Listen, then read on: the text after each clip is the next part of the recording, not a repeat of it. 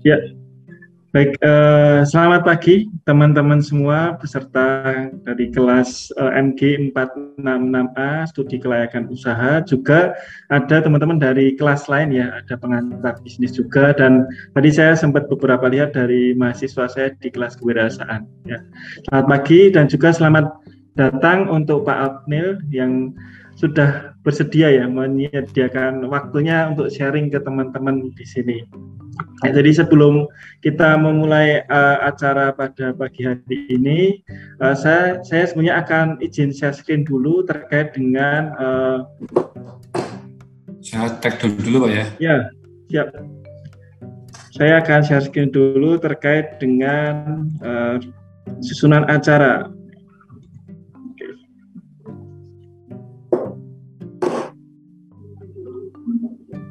Sudah terlihat ini. Terlihat, Pak. Ya.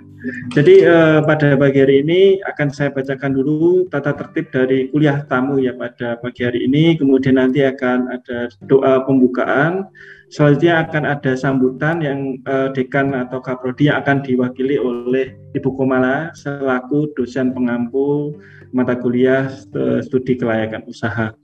Kemudian nanti saya akan sebelum Pak Otnil Wijaya menyampaikan materi, saya akan uh, membacakan ya CV singkat beliau. Nanti kita lihat nih, beliau ini artis TikTok gitu ya. Jadi kita beruntung nih dapat uh, apa narasumber yang multi talent. Nah, kita pagi ini akan uh, sharing mendengarkan sharing dari Pak Otnil terkait dengan salah satu aspek ya dari sebuah studi kelayakan usaha yaitu bagaimana membuat riset pasar. Nah, ini ini sebuah pengetahuan yang penting bagi mahasiswa, khususnya mahasiswa dari program studi manajemen. Nah, eh, tentu kita sangat beruntung karena yang hadir pada pagi hari ini adalah seorang praktisi yang sangat berpengalaman pada bidangnya dan oleh karena itu mari kita manfaatkan sebaik-baiknya untuk kita belajar dan menggali ilmu. Nah, teman-teman yang ada di pertemuan pagi ini, ini tadi sudah disampaikan dari kelas studi kelayakan usaha, tapi juga teman-teman dari kelas bisnis plan, teman-teman dari kelas kewirausahaan, juga ada dari eh, teman-teman uh, yang uh, mengambil mata kuliah pengantar bisnis dan saya kira banyak lagi ya ada beberapa alumni juga yang akan mengikuti streaming dari YouTube. Nah, kita berharap bahwa apa yang kita pelajari hari ini nanti pagi ini dapat berguna bagi kita semua. Nah, untuk menghemat waktu, sepenuhnya saya kembalikan ke Mas Madi. Terima kasih Mas Madi. baik, terima kasih Bu Kumala. Ya, ternyata ada Mbak Pambayun ya, saya baru kelihatan ini sekarang. Selamat pagi Mbak. Ya, nanti teman-teman dosen yang lain mungkin menyusul nih. Ya, oke. Okay. Jadi langsung saja saya akan bacakan CV beliau. Ya, ini saya sedikit stalking ya dari lainnya Bapak Otnil ya. Di pembicara kita pada kuliah tamu ini ya, Bapak Otnil Wijaya SE. Beliau adalah branch manager dari PT Sunstar Motor Mitsubishi Dealer. Ya. Beliau tadi juga disampaikan adalah alumni ya dari IE ya Pak, ilmu ekonomi ya Pak. Jadi dari ilmu ekonomi tahun 1991 sampai 1996. Kemudian beliau uh, berkarir di PT Sun uh, Star Motor ya dari tahun 2013 ya Pak. Ini sangat ini ya senior sekali ya Pak di Sun uh, Star Motor ini. Nah, Kemudian beliau juga memiliki ya lisensi atau sertifikasi dari Mitsubishi Training for Trainer ya.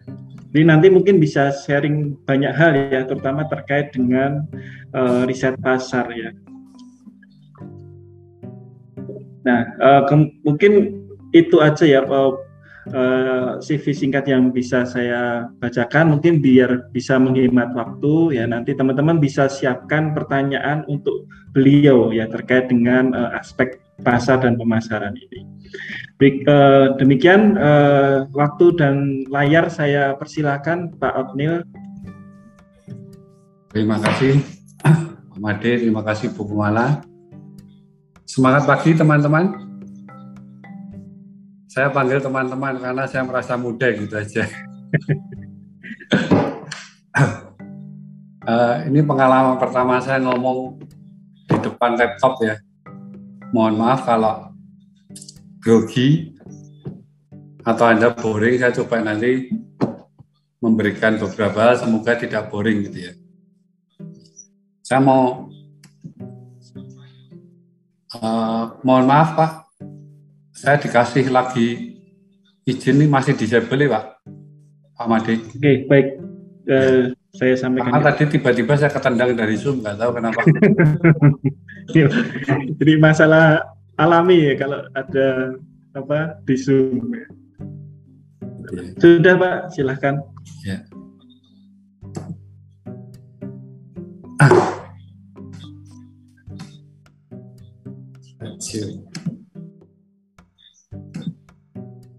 Uh, maaf sudah terlihat kah? Sudah Pak. Uh, bolehkah saya menutup video saya Pak supaya apa? Boleh Pak. Tertendang lagi begitu. ya Pak, boleh Pak, silakan Pak. Stop video. Ini kalau ketendang bola balik kan tidak lucu kan ini bukan permainan bola tetapi kuliah. ya silahkan. Awalnya pertemanan saja saya dengan Yohanes adik ibu Kumala ini kan ya cukup dekat beberapa kali berhubungan dan termasuk customer saya yang setia begitu ya. Bapak Yohanes ini sempat beli saya Nah 300 dan di grup dia ngomong ada nggak yang mau ngisi kuliah tamu begitu ya, iseng-iseng saya tanya ke dia lah. Kan kalau kita hidup itu kan harus mencoba sesuatu yang baru. Kalau kalau enggak kan buat apa kita hidup gitu ya? Akhirnya saya diminta menghubungi Bu Komala dan gubrak gitu ya. Ternyata judulnya kok mengerikan begitu ya. Riset pasar. Saya ini ditambah lagi gubrak lagi ketika moderator saya ini Pak Made gitu ya pakar juga. S2 saya S2 kurang tesis gitu ya. Padahal S2 isinya tesis Pak ya. Jadi saya S1 gitu ya. nah dan poin yang saya yang meloncat dari WA dia ini pahami produk dulu. Jadi kalau kita jual produk yang nggak kita tahu, bagaimana kita bisa menjual? Gitu ya. Saya ulang ya. Kalau kita tidak paham, bagaimana orang lain bisa paham? Ya. Kita akan kesulitan kalau kita tidak paham produk kita. Ya. Mohon maaf kalau ngomong saya kecepatan diinterupsi Pak Madi ya. Karena jelas ya Pak. Karena ngomong di Zoom kan harus kalem katanya.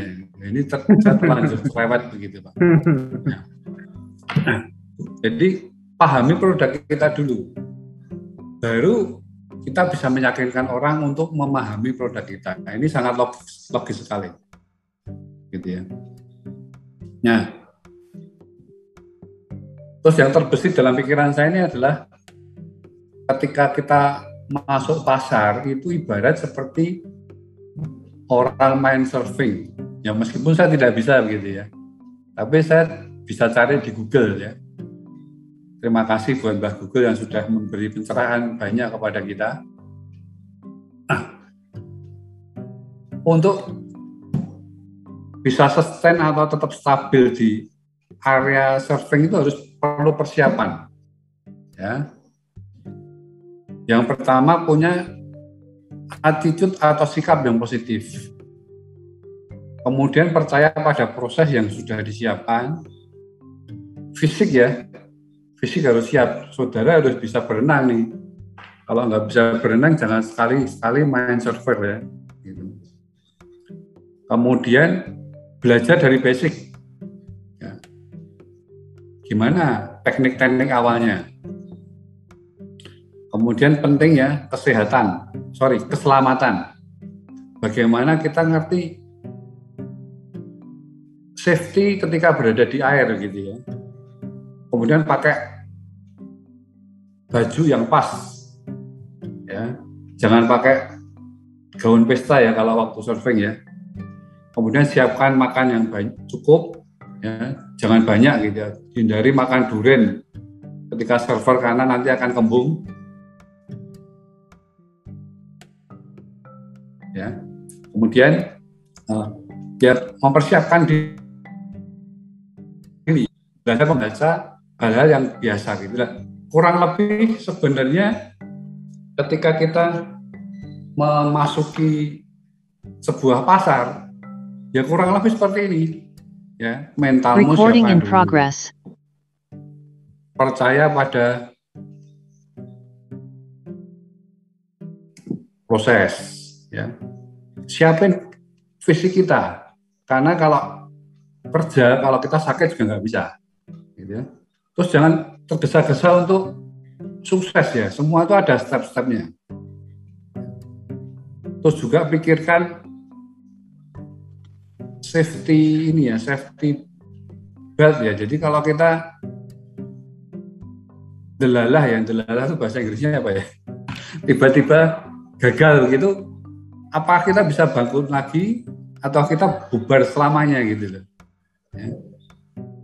Jadi ini bicara mengenai persiapan diri kita dan pengenalan produk kita. Jadi boleh dikatakan introspeksi dulu lah. Introspeksi diri maupun introspeksi uh, produk yang kita punya. Ini yang penting ya. Pahami produk kita dulu.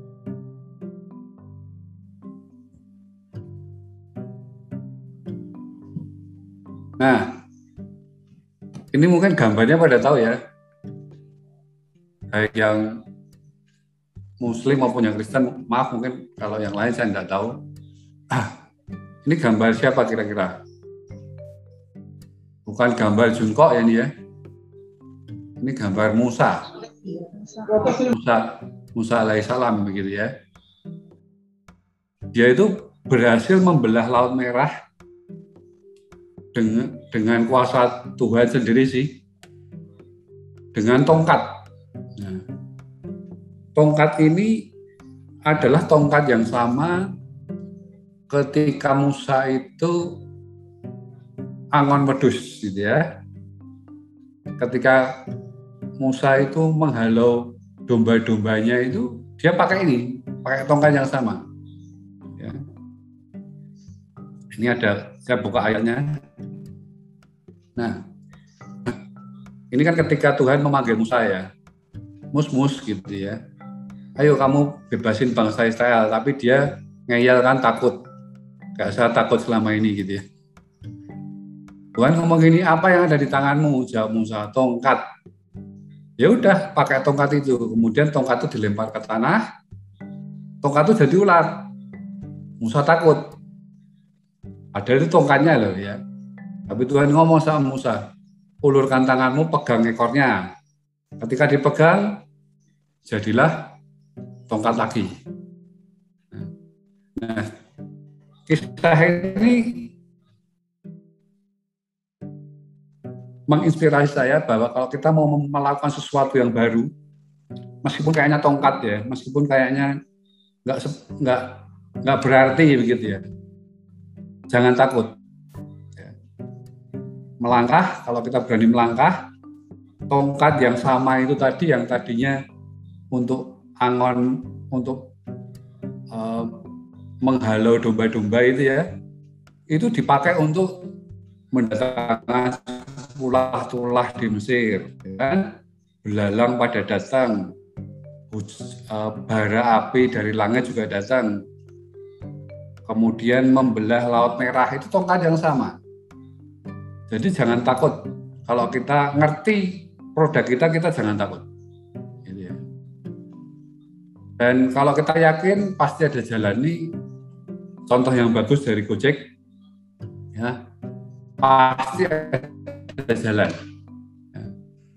mulai dari apa yang kita punya, temukan pasarnya, pasti ada jalan. Ya. Sedikit ya, mengenai ini pada tahu, saya juga baru tahu ketika istri saya bikin ya, ternyata ada makanan kayak begini gitu ya. Maaf, masih terdengarkah Pak Made? Terdengar, Pak. Oh. Karena ada pop-up connection unstable gitu. Ya, ada sedikit beberapa part tadi terputus suaranya, tapi sekarang udah jelas. Hmm. Makaron ternyata viral juga saya baru tahu gitu. Ini roti Prancis katanya, saya tidak tahu karena saya juga udah lama nggak Prancis gitu ya. Ini roti yang tanpa tepung hanya dari telur putih. Ya. Telur kan ada putih dan merah ini dari telur putihnya. Ini produk dari istri saya. Ya. Dia suka bikin gitu ya. Kalau saya suka makan aja. Ya. Ini uji coba mungkin sampai 17 kali saya nggak tahu. Karena katanya ngebikin ngebikin ini loh kakinya ini loh ada istilah kaki ya. Jadi kalau ditempelkan itu nggak langsung nempel tapi ada rongga sehingga dalamnya bisa diisi krim gitu loh. Itu bikin kakinya susah setengah mati gitu. Nah, dia paham benar soal makaron.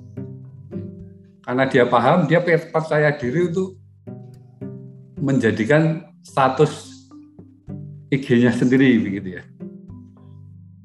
dan alhamdulillah begitu ternyata ini roti masih kue lah lebih tepatnya kue ini masih viral gitu jadi begitu dia update ada yang order ada yang testimoni ya. kalau testimoni kan biasanya IG itu kan dikasih ad gitu ya di tag ke riningnya saya Rini namanya Rini dan akhirnya pada uh, eh, DM IG istri saya begitu loh. Dia cerita pernah dalam satu hari follower IG-nya naik 70 gara-gara semua tanya makaron begitu. Nah ini contoh aja.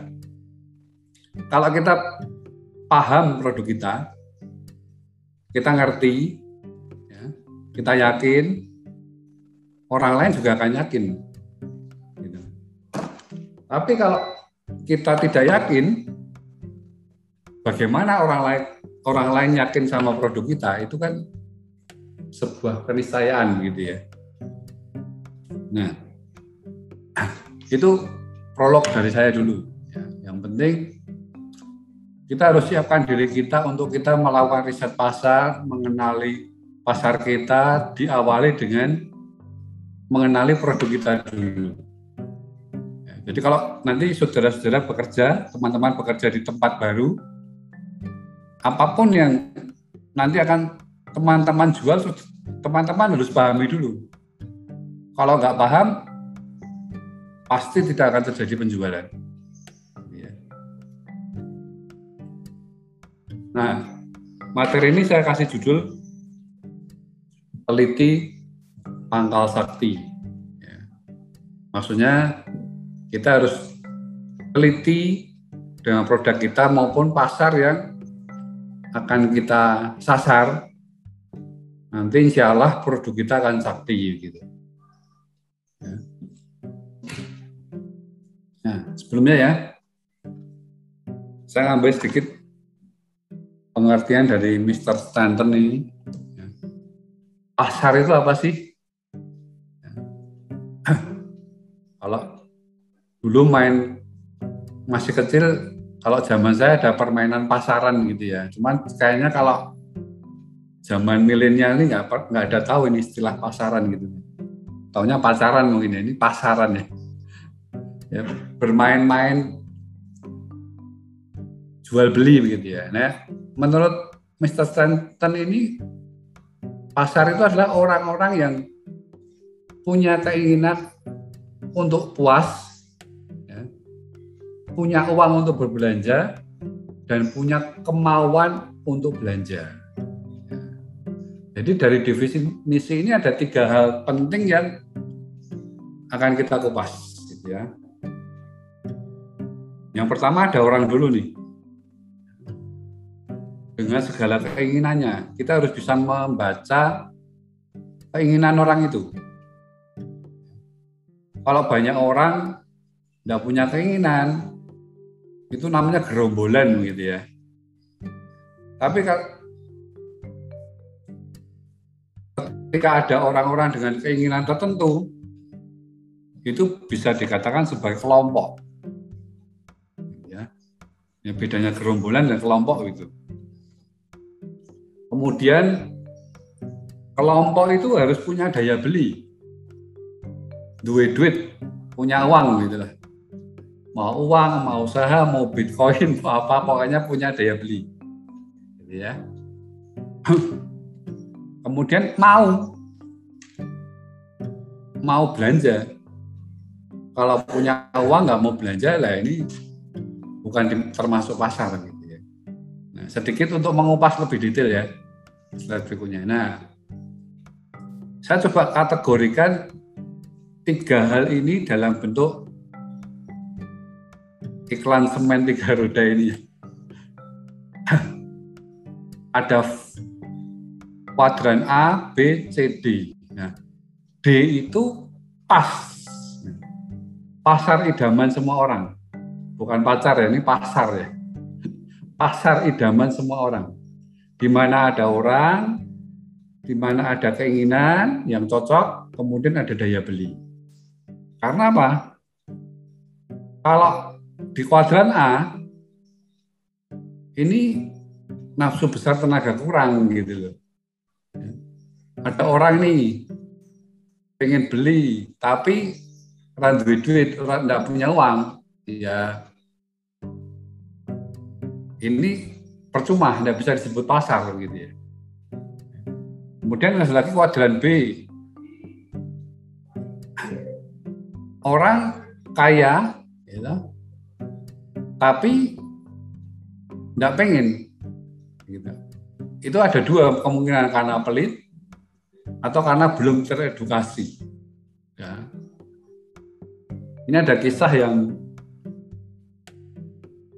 menjadi apa ya dasar dari setiap sales gitu ya. Yang pertama itu Alkisah ini ya. Ada seorang salesman dikirim bosnya pabrik sepatu begitu ya ke satu pulau gitu. Nah pulau ini dia sampai ke situ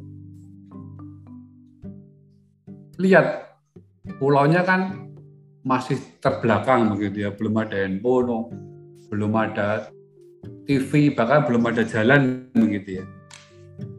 Salah pertama dia langsung minta balik sama bosnya. Bos, saya balik aja, nggak mungkin bos sepatu tuh laku di sini. Wong lihat bentuknya aja nggak pernah begitu ya. Akhirnya dia bosnya ini kirim lagi sales berikutnya. Terus berikutnya ditanya gimana? Sanggup? Oh sanggup pak. Di sini peluangnya gede sekali gitu ya. Mereka juga punya kemampuan untuk beli sepatu, gitu. hanya belum mengerti manfaat dari sepatu itu apa. Makanya dia ngomong saya dikasih dana promosi pak atau sampel sepatu untuk saya bisa mengedukasi kelompok orang ini ya gitu ya terus segmen yang C ini ya ada daya beli ada keinginan cuman belum ketemu nih orang-orangnya ini tugas kita sebagai pemasar mencari kelompok ini nah sedikit beda pasar dan pemasaran. pasar bisa didefinisikan sebagai pengaturan di mana pembeli penjual melakukan transaksi. Kalau penjual dan pembeli datang tetapi tidak transaksi itu namanya kongko bukan pasar gitu ya. Sementara pemasaran itu kegiatan yang mendorong mengelola lebih baik supaya terjadi pertukaran atau terjadinya transaksi itu tadi. Ya. Pasar biasanya bicara mengenai tempat. Ya. Tempat itu sekarang jangan diartikan sebagai ukuran fisik ya. Jangan ukuran pasarnya satu hektar atau 500 meter, jangan begitu. Karena sekarang banyak pasar yang nggak terlihat fisik. Ya, di dunia maya ini terlihat hasil tapi nggak tahu di mana sih pasarnya, gitu ya. Seperti yang kita lakukan sekarang ini ya. Ini kan nggak terlihat fisik. Nanti dua jam lagi sudah hilang, nggak ada nggak ada bukti gitu ya. Sementara pemasaran itu proses ya, seperangkat proses banyak variabel, banyak fungsi-fungsi yang dikerjakan di situ. Ya. Dari sisi proses, pasar itu ya relatif simpel bagaimana menetapkan harga. Ya, harga itu kan tergantung uh, supply dan demand. Kalau demandnya sedikit, suplainya banyak, biasanya banjir sehingga harganya murah, gitu kan? Kalau supply dikit, demand banyak, nah ini barang langka, biasanya harga jadi mahal.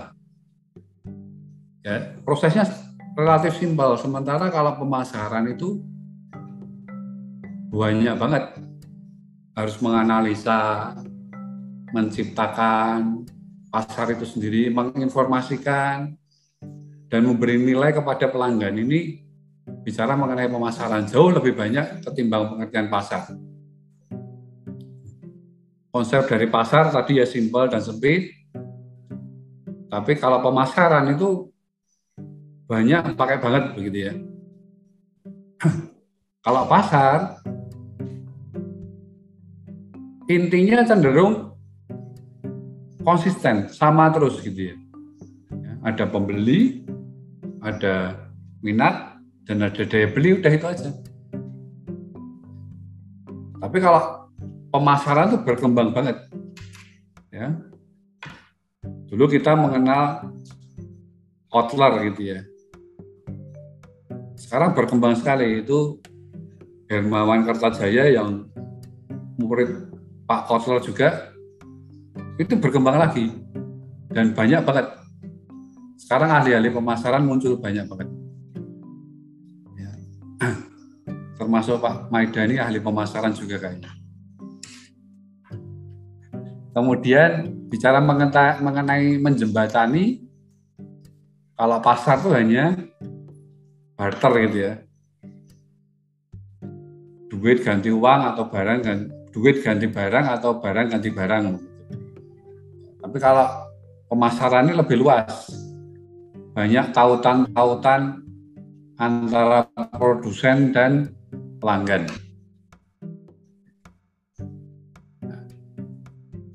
Lebih dalam sedikit mengenai pemasaran. Menurut Kotler, saya simpulkan tadi, untuk menganalisa pasar itu yang paling lazim dilakukan adalah satu, segmentasi. Ya.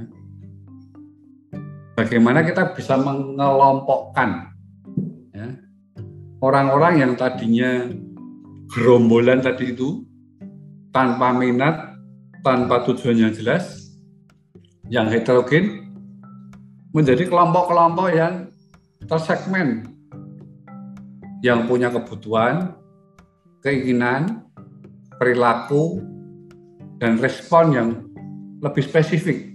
Ini tugas yang menarik sekali, yang menantang sekali. Bagaimana kita bisa mengelompokkan gerombolan ini menjadi kelompok kelompok yang bermanfaat buat penjualan produk kita. Kemudian targeting. Ya, setelah ketemu, ketemu kelompok itu, bagaimana kita melakukan kegiatan? Targeting biasa kegiatan. Kalau kita mengelompokkan segmennya segmen generasi milenial gitu ya, ya jangan undang mereka untuk ronda atau untuk kegiatan yang jadul-jadul gitu ya nggak masuk gitu targetingnya nggak jelas kalau kita segmennya generasi milenial ya kita lakukan kegiatan kita melakukan kegiatan yang mungkin untuk memasarkan tuh ya lomba TikTok lah atau kegiatan-kegiatan yang basicnya media sosial gitu ya. Itu targeting dilakukan seperti itu. Kemudian positioning produk kita ini kita mau posisikan sebagai apa kalau kita tadi sudah ketemu target milenialnya lah milenial ini sukanya yang apa gitu kan banyak tuh kegemarannya kemudian dibandingkan dengan kompetitor yang sudah ada. Ini bagaimana produk kita pas ya, kalimatnya cocok ini. Bagaimana produk kita pas dengan target yang sudah kita sasar. Itu bicara mengenai positioning. Selanjutnya bicara mengenai ukuran pasar. tadi kan sudah tahu ya bedanya pasar dan pemasaran begitu ya ukuran pasar itu pertama ada atau tidak pasarnya begitu ya. Ini saya kasih pertanyaan penambahan jalan adakah gitu ya. Saya masih ingat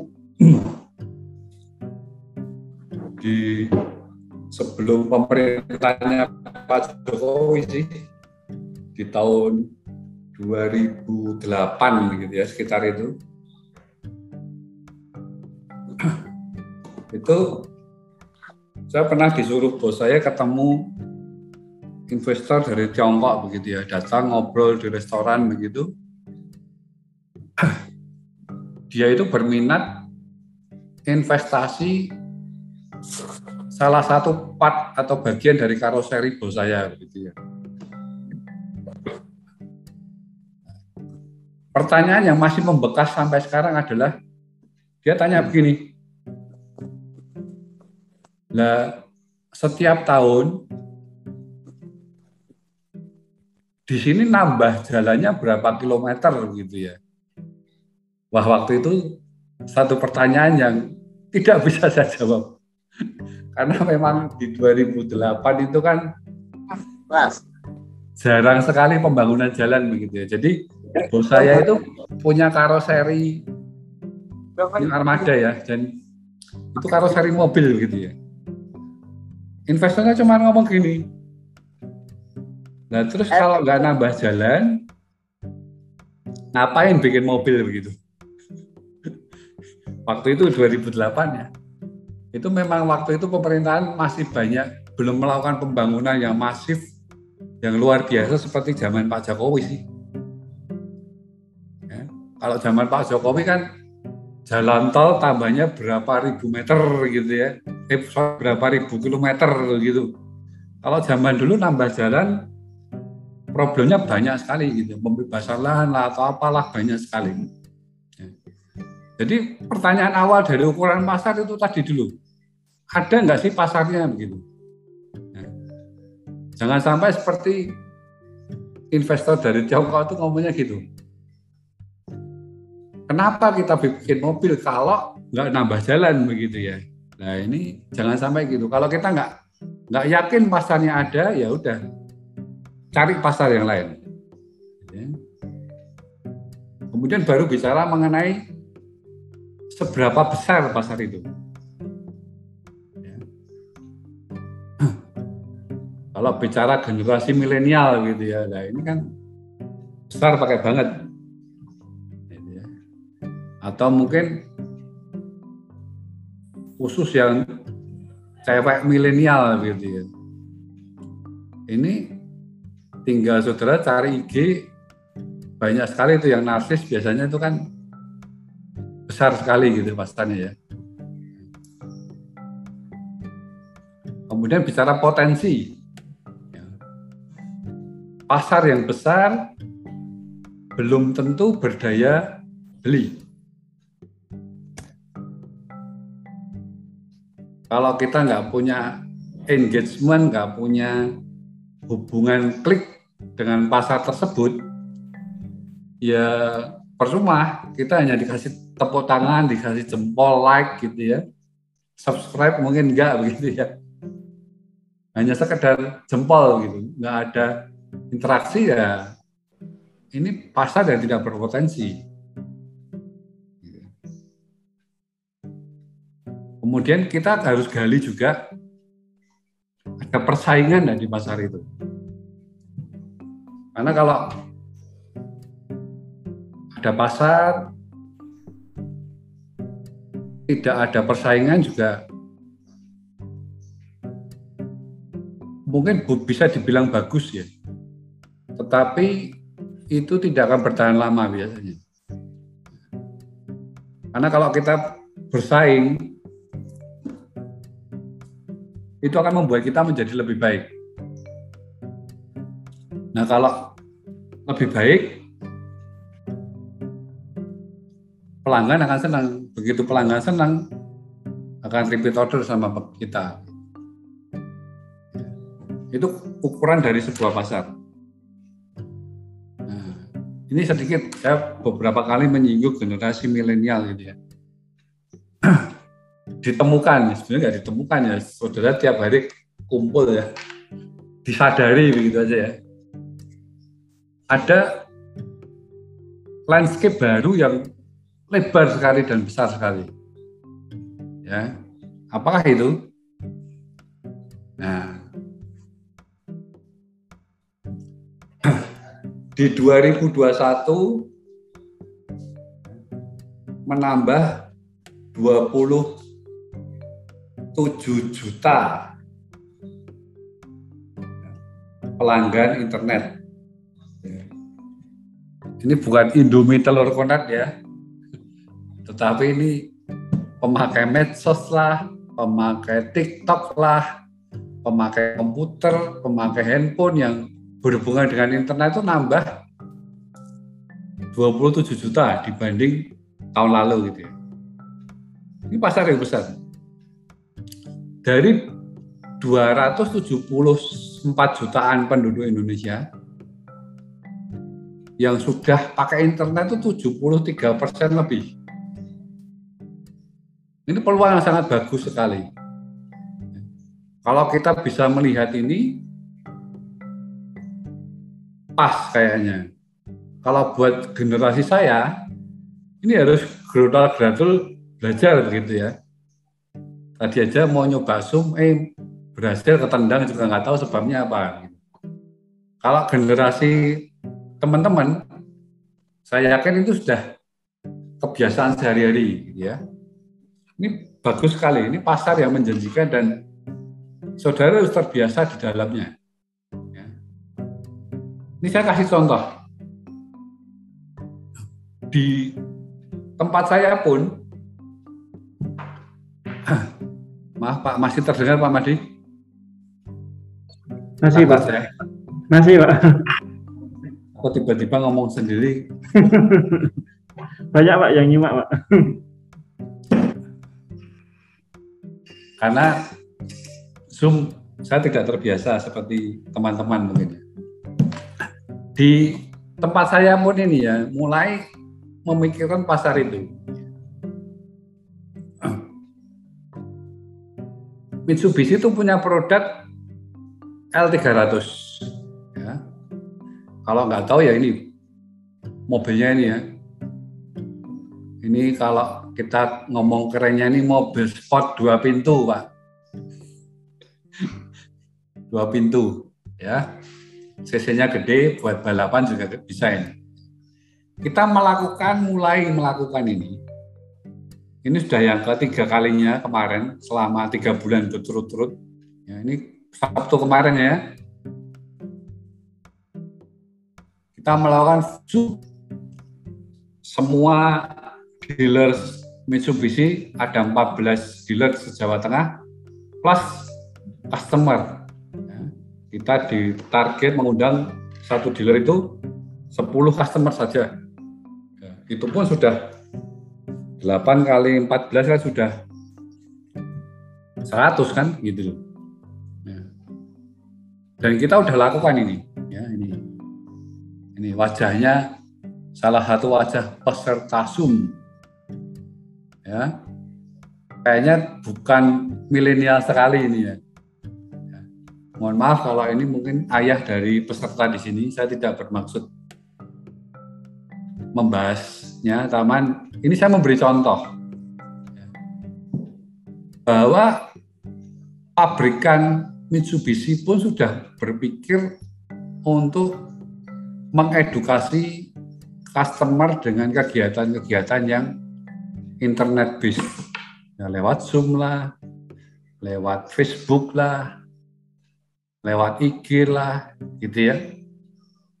Ini kami lakukan kemarin dengan partisipan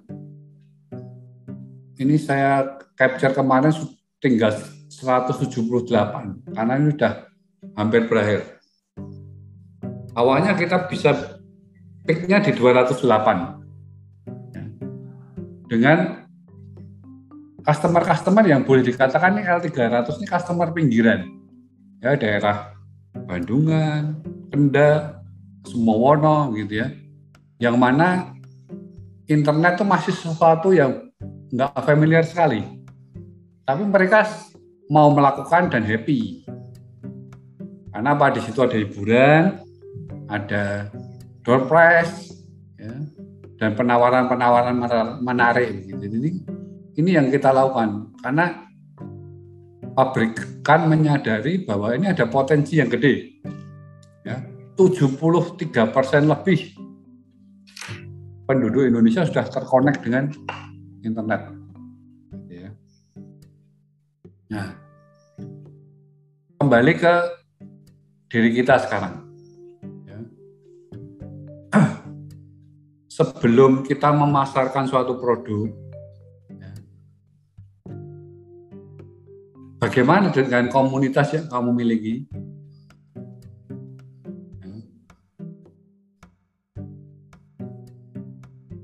saya tidak tahu kalau di generasi saya WA itu sangat familiar. Ya.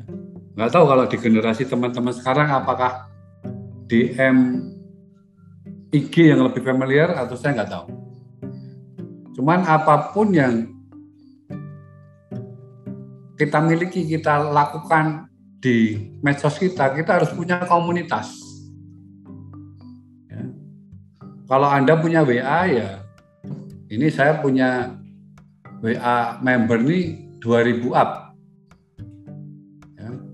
Follower nyaris 1000. Gitu ya. Makanya nanti tolong like and subscribe ya. Sekalian promo Pak. Linknya mungkin ditulis di kolom komentar, di kolom Zoom Pak. Otniel Wijaya gitu aja Pak. Keluar Pak. Di semua platform ya Pak, namanya sama. Ya. Terus komunitas itu bisa bicara dunia maya maupun dunia fisik ya. Kamu punya enggak komunitas olahraga, hobi, keagamaan mungkin, alumni. Ini kan alumni SMA semua kan. Nah, sudah jalan belum? Kalau kita nggak punya komunitas, kita ibarat berdiri sendiri di tengah kuburan enggak? kalau kita nggak punya komunitas ya kita nggak akan bisa jualan apa pun sebagus apa pun produkmu kalau kita nggak punya komunitas orang nggak kenal kita orang nggak tahu siapa kita orang nggak tahu karakter kita, nggak tahu watak kita, ya orang akan takut beraktivitas ber, berkomunikasi dengan kita ya kita nggak bisa jual apa pun. Ya. Jadi bersyukurlah teman-teman berada di fakultas yang gede ya, saya harap saudara teman-teman bisa berinteraksi dengan caramu zamanmu ya. karena nanti ketika lulus komunitasmu yang sekarang ini berpotensi sangat besar sekali. Seperti cerita saya di awal tadi gitu ya. Semua berawal dari WA group. Ya. WA group apa? Fakultas Ekonomi 91. Ya. Dan tidak sedikit saya meraih peluang penjualan di situ gitu ya. Indah itu teman saya satu angkatan beli expander sama saya. Pak Johannes adiknya Bu Komala juga beli L300 sama saya. Dari alumni SMA saya sudah berhasil menjual satu Pajero dan dua expander. Ini peluang ini harus saudara simpan gitu ya, harus persiapkan. Jadi berinteraksi lah. Kalau kita tidak berinteraksi, kita nggak akan dikenal gitu. Ya. Jaringan pertemanan ya, sapa temenmu sekarang menyapa nggak bisa fisik ya takut covid ya ya wes lewat di MIG atau WA atau apa gitu ya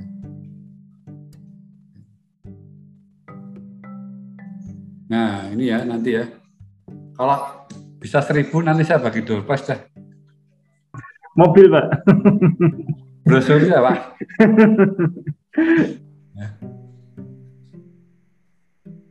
Ah. Brosurnya, Mas. Brosurnya. Biar kan nggak apa-apa, biar tahu kan harganya, Bu. Iya.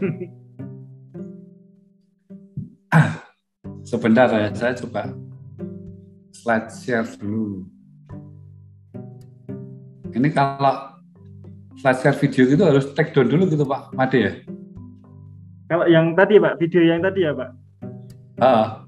Ya, tadi sepertinya memang harus di close dulu baru ini Pak di play gitu. Yang oh, sekarang ya, screen di stop. Gak usah lah, nanti takut ketendang saya Pak. Nah, saya mau cerita aja sedikit. Di WA saya itu, saya cukup aktif ini ya, status saya ini ya. Kadang saya kasih yang lucu, kadang saya kasih hanya kalimat begitu. Tapi mungkin 70% adalah iklan gitu ya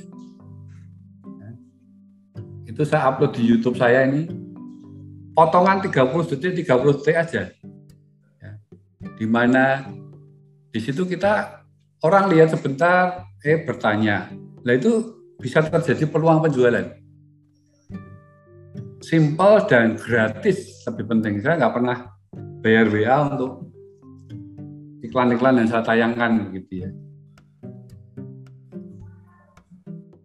Itu kira-kira uh, komunitas yang harus saudara jaga dari sekarang. Nah, masuk ke riset pasar. Ini saya coba simplify, sederhanakan.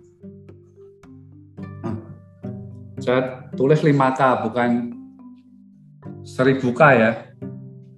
Kalau 1000K itu, anu Pak Madi, kang kang, kuku kuku kaki kuki kok kaku kaku kikang kiang kiang Kebanyakan K, Pak. saya, saya lima K aja. Ya. Yang bicara, yang pertama bicara mengenai komunitas. Bagaimana kita bisa menemukan market yang loyal sama kita, yang setia sama kita. Nanti bicara mengenai diferensiasi, kas itu bicara mengenai diferensiasi. Ya. Bicara mengenai komunitas sebelumnya ya saya kasih gambar ini mungkin beberapa teman kalau main ke Semarang tahu begitu ya. Ini ada Lombok Hijau dan E Plaza. Ini Lombok Hijau dan E Plaza ini kongsinya sendiri-sendiri ya. Tapi kalau Lombok Hijau itu infonya awal-awalnya itu kongsi dari hampir 8 orang gitu loh. Bayangin kalau delapan orang ini punya setiap orang punya 500 teman, berarti akan ada 8.000 potensi orang datang ke Lombok Hijau. Kan begitu. E Plaza pun juga gitu. Kayaknya ini malah lebih banyak karena uang gede gitu ya. Fungsi 9 orang. Ya, e Plaza tempat makan, ada bioskop di situ. Entertainment lah di situ. Jadi kongsi itu bisa juga untuk memperbesar pasar kita. Komunitas itu bermanfaat sekali kalau semakin besar semakin peluangnya ada. Kemudian nanti kita ada contoh-contohnya kita bahas mengenai kas atau diferensiasi produk itu. Kemudian keren, ya, konsep yang lebih baik daripada produk yang sudah ada sekarang Kemudian K yang empat bicara mengenai kontrol. Ya. Bagaimana kita develop produk itu sehingga bisa sustain ya. Ke depan itu bicara mengenai sustainability atau kelangsungan dari produk itu. Saya coba untuk berbagi dua pengalaman saya Ya, yang pertama 5K itu saya terapkan di satu Frede Grill and Coffee Wish ya. Oh, ini ada satu slide belum saya tampilkan. Ya. Frede itu adalah kafe dari komunitas kami, yaitu komunitas Cipta Damai masih terdengar Pak Mahdi ini tiba-tiba pop up. Masih Pak. Ya, masih Pak, tapi tadi sempat masih, agak putus-putus ya. Hilang. Ya mungkin nanti kalau menghilang diinterpretasikan sesuai gambar gitu aja Pak. ya. Sudah jelas Pak sekarang. Nah, Kotibda itu adalah komunitas dari peacemaker atau pencipta perdamaian. Ya kita udah beberapa kali sebelum COVID menjelang gitu ya. Kita bekerja sama dengan kampus ministry. Ya. Kalau boleh tahu ini angkatan berapa Pak Madi? Ini ada dari 2020, 2021 sama 2018 ya. Untuk kelas SKO sendiri 2018. Berarti Sampur Pak ini Pak. Mungkin ada yang sudah tahu mungkin ya beberapa kali kita ada kegiatan ini di kampus karena kita adakan di apa? BU 2019 kita sudah melakukan kegiatan di UKSW gitu ya. Sampai berapa kali? Ya. Sampai tujuh kali. Hmm. Berbagai kegiatan kita lakukan ya. Kita pernah nonton bagaimana kita nonton TV, eh sorry nonton film, kemudian cari nilai-nilai positifnya yang berkaitan dengan perdamaian. Ya, kita melakukan donor darah, terus kita pernah melakukan seminar dengan ketua DPRD Salatiga berkaitan dengan perdamaian begitu ya. Nah, dari komunitas ini sudah dari UKSU sendiri ada alumni sekitar 400. Ini kan potensi sekali. Ya. Kemudian dari alumni umum kita sebelumnya sudah melakukan di tempat di luar UKSW ya, 85 orang ya di periode sebelum tahun 2019. Kalau ditambah lagi kita sudah melakukan tiga kali lagi di Serumbu Gunung, kemudian di Candi Garon, Berarti alumni kita sudah 550 orang lebih. Nah ini kan potensi yang gede. Makanya kami memberanikan diri untuk melangkah membuat kafe namanya. Ya, Frede itu bahasa dari perdamaian. Kalau gampang ingatnya ya benteng Fredeburg gitu ya itu artinya benteng perdamaian. Karena berawal dari komunitas ini, kami memberanikan diri untuk menggali potensi dari komunitas itu. Ini. Ah, yang kedua adalah kas atau diferensiasi. Ya. Kami mengambil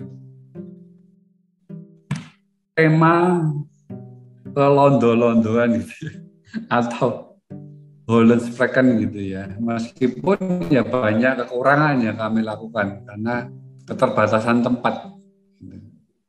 Dan kebetulan salah satu pengelola dari Frede ini adalah anak dari Rod Coffee House Belanda di Kopek. Ini kalau ini bisa sekali Hollensprechen-nya, maksudnya tempatnya sangat memungkinkan Ya, kalau saya ini kan hanya sekedar rumah, di Frede kan hanya rumah. Jadi kami coba menonjolkan diferensiasi yang berbeda dengan kafe-kafe lainnya. Ya. Supaya apa ya? Supaya komunitas tadi sekitar 550 orang ini tertarik datang. Dan ini contoh salah satu makanan khas kami ya. Ini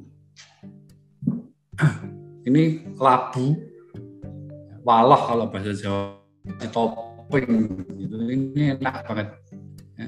Nanti bisa dibuktikan, dicoba. Ya. Bisa dipantengi di ya juga Friday and coffee whisk. Ya, itu bicara mengenai khas. Ini satunya adalah keren. Ya. Tempatnya cukup cozy. Ada barnya, ada ayun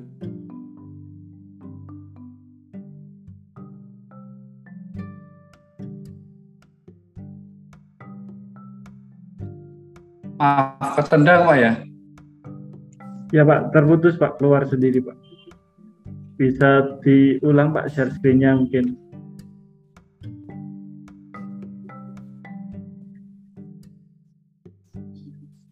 Share lagi ya? Ketendang ya? Ketendang lama nggak ya Pak? Iya Pak, baru aja kok Pak, baru aja, cuma bentar Pak. Ini uh, share screen-nya jadi stop Pak, jadi mungkin bisa diulang ya.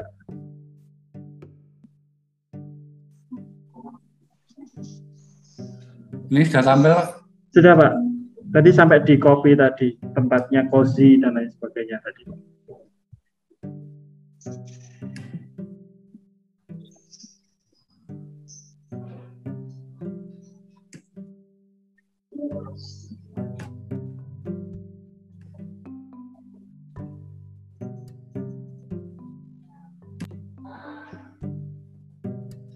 Slideshow ya, slideshow from current ya. Udah terlihat Pak? Uh, sudah terlihat tapi belum di slideshow Pak. Masih tampilan dasar PowerPoint. Negara. Nah tadi sampai itu Pak, bawahnya tadi. Slide nomor 20 berarti ya.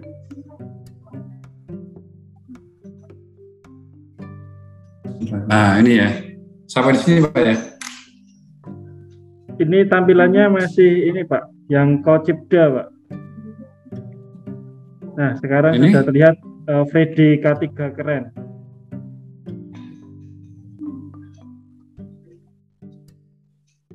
Uh, ya, tadi keputus di sini kayaknya ya. Tadi masih di yang uh, Instagramnya, tampilan Instagramnya kafenya tadi, Pak. Oh ini. Sebelumnya ya, Pak. Oh iya. Ini, jadi ya kami mau ambil kas itu karena berdasar survei kafe yang yang mahasiswa ya, yang yang segmen mahasiswa belum belum banyak di saat tiga. Makanya kita coba ngambil konsep kebuli-bulian begitu ya, supaya supaya ya ada nilai jual dari kafe ini. Nanti boleh dipantangin di Instagram atau disamperin di Freddy Grill and Coffee Wish. Nah, tahap berikutnya adalah keren. Kalau kita punya konsep tapi nggak keren juga kayaknya orang akan mencibir, orang akan merendahkan kita gitu. Bagaimana omset keren ini pas dengan pasar yang kita tuju, komunitas yang kita tuju.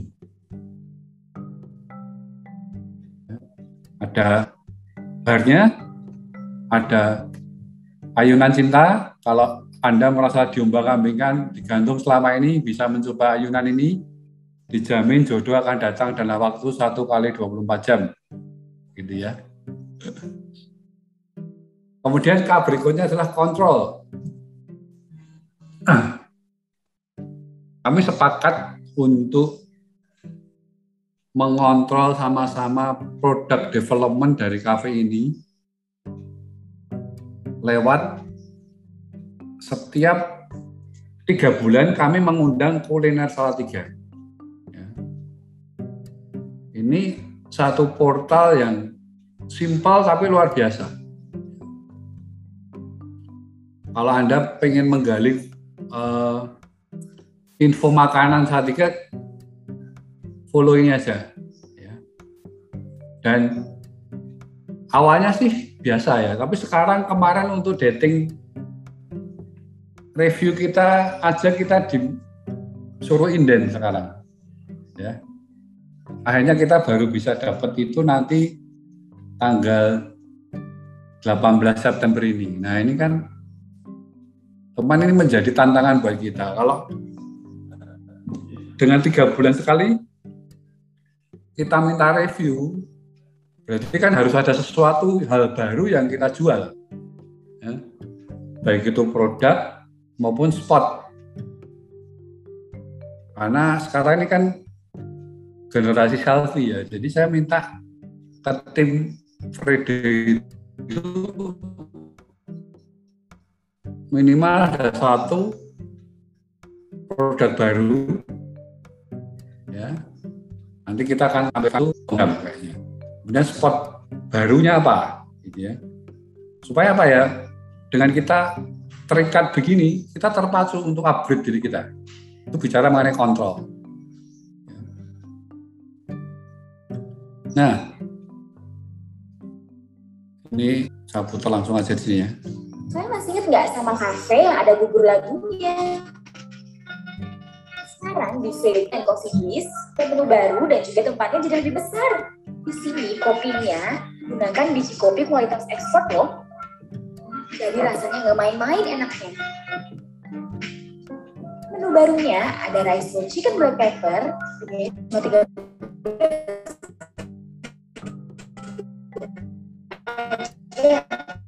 nasi goreng friday, juga rice bowl ayam geprek. Isi nasi gorengnya ada ayam, dan bakso. Banget nasi di rumah. Ayam gepreknya pakai cabai setan. Nah beneran nggak kelihatan, tapi pedes banget. Tapi level dari level 1 sampai level 10. Nah ini recommended banget. Rice chicken black pepper. Ayamnya empuk, dan saus black peppernya nggak main-main. Namanya ada red velvet, juga cappuccino.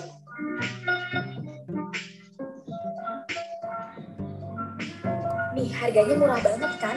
Makan kenyang mulai dari 13.000 aja. Dan bubur pakim juga yang wajib kalian cobain di sini. Tempatnya juga lebih cozy sekarang. Bingung mau makan apa? Langsung aja yuk. Friday Grill and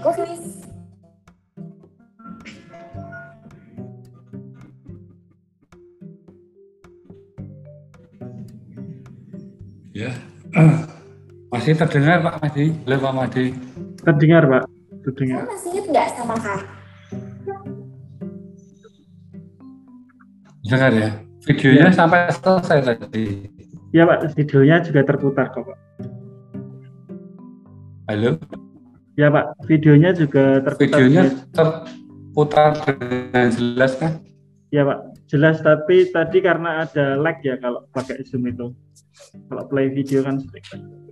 Tapi terdengar Pak suaranya jelas.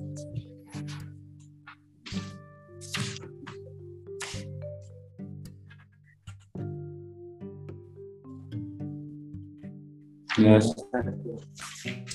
Kalau sekarang maaf Pak, pembicaraan saya ter- Ini sekarang tampilannya slide ke depan, Pak. Aplikasi kami satu. Oh, ini terlempar lagi. Oh. Selamat siang Pak. Ya, Pak, keluar lagi nih tadi. Ya Allah. tadi sampai di slide yang ke ini, Pak, apa? Yang aplikasi kami satu, Pak, ke depan. Videonya tapi jelas tadi Pak ya. Ya Pak, videonya bisa terputar tapi karena lag ada lag sedikit kalau via Zoom itu, tapi suaranya jelas. Bisa diikuti. Ulangi lagi. Ya Pak, sampai ke depan tadi. Nah, itu Pak, benar. Sampai situ. Udah ya Pak ya. Ya, benar Pak.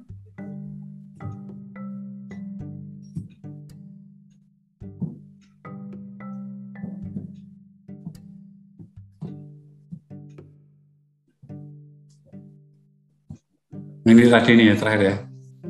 Ah. Ya mohon Ya, Pak. maaf, Ke depan, benar Pak.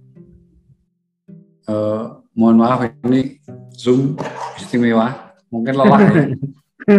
ya lelah mungkin kurang piknik. Apa karena saya banyak iklannya ini kualat saya nggak tahu. Nah, di sini saya iklan terus padahal Pak. ya Mohon maaf, kan Bu yang Mala ini-. Ceritanya iklan terus ya Bu Mana. Karena memang pengalaman saya kan jualan.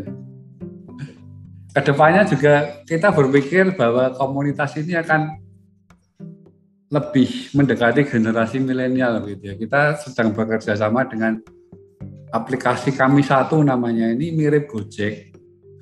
Ya, nanti kita akan launching mungkin di Oktober lah. Nanti 18 kita akan tanggal 18 September ini kita akan kumpul dengan beberapa sekitar 30 driver yang siap join di kami satu. Jadi membership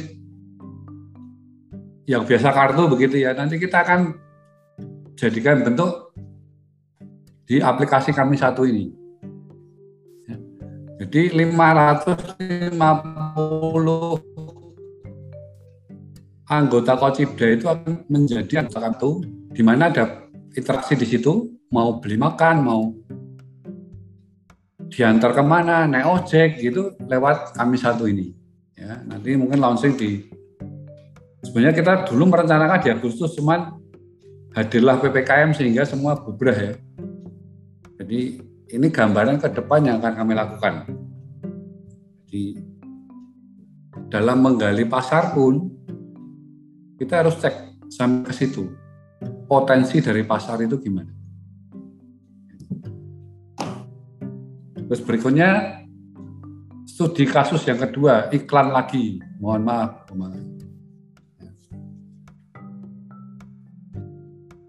Nah, bicara mengenai fenomena expander. Mungkin untuk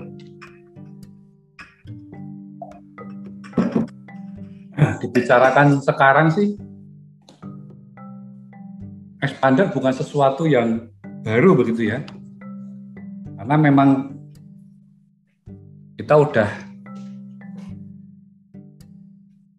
beberapa kali mengalahkan kompetitor begitu. Dan share-nya kita udah nyaris di 30 persen. Gitu ya. Jadi kalau 30 persen itu kan bicara ada mobil lewat 10, tiga itu expander begitu. Jadi kan bukan sesuatu yang aneh lagi gitu. Cuman saya mau flashback dulu ketika di 2017. Kalau 2017 ini teman-teman berarti SMP ya atau SMA ya? SMP berarti Pak ya? Uh, tergantung angkatannya, Pak. 2017 ada yang mungkin SMA. nah, ya mungkin belum jadi perhatian gitu ya. Cuman kami di dunia otomotif sangat memperhatikan fenomena expander ini. Kita tuh test the wave, makanya tadi saya ngasih ilustrasikan eh, kegiatan tes pasar itu seperti kita bermain surfing. Bagaimana kita ketemu ombak dan kita berdiri dan bisa berdiri lama di situ itu kuncinya. Kita tes tahun 2017 kita tes dulu.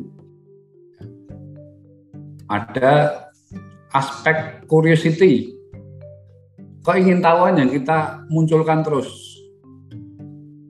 Karena kalau produk itu tidak memancing ingin tahu, itu akan dicoba sekali ya, ya wis lah. Tapi karena memunculkan curiosity atau keingintahuan, ini poin penting yang dilakukan expander waktu itu.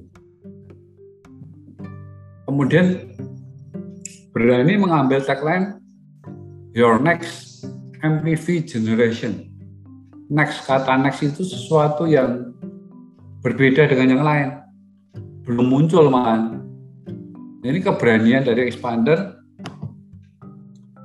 memposisikan diri sebagai MPV yang MPV itu multi purpose vehicle ya. Boleh gampangnya ya seven seater atau mobil tujuh penumpang gitu ya. Next, jadi sesuatu yang baru yang belum pernah muncul. Dan Indonesia dipercaya sebagai world premier. Jadi dunia launching yang expander itu di Indonesia. Bukan di Jepang, bukan di Taiwan, bukan di Amerika, tapi di Indonesia. Karena survei menunjukkan pasar seven seater itu terbesar di Indonesia beda. Kalau di Thailand, mobil seven seater tujuh penumpang nggak laku. Kenapa? Karena mereka kebanyakan keluarga kecil. Justru mereka yang laku itu jenis Triton, cuman 4 seater dan belakangnya ada pickupnya, gitu ya. Kalau di Indonesia empat penumpang nggak laku, nanti mbaknya taruh mana, ya. tantenya taruh mana, tangganya taruh mana kan? Yang laku di sini adalah seven seater, tujuh penumpang. Makanya Indonesia dengan pasar seven seater yang besar menjadi tempat world premier atau launching dunia pertama kali di Indonesia. Ya. Saya motor video harus stop dulu berarti Pak Made ya? Iya Pak, biar apa bisa ke share videonya. Karena tadi ya. hanya suaranya aja yang bisa. Ini slide ya.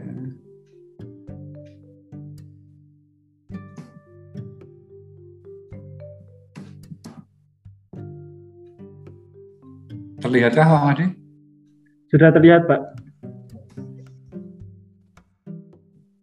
suaranya suaranya ketutupan nih udah, udah,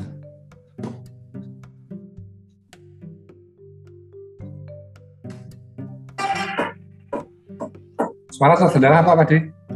Suara terdengar, Pak. Halo, Pak Made. Agak putus, Pak, oh, iya. sekarang, iya. Pak. Karena mungkin koneksi ya. Sudah terdengar sekarang.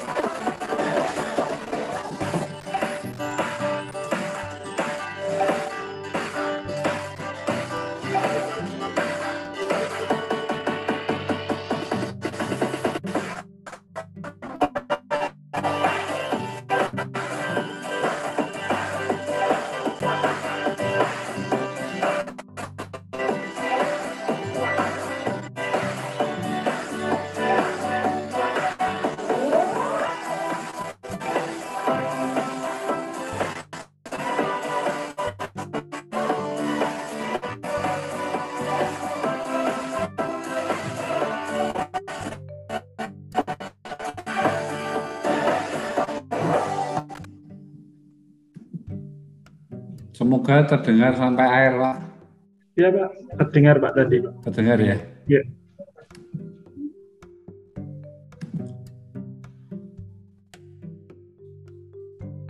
Ya, itu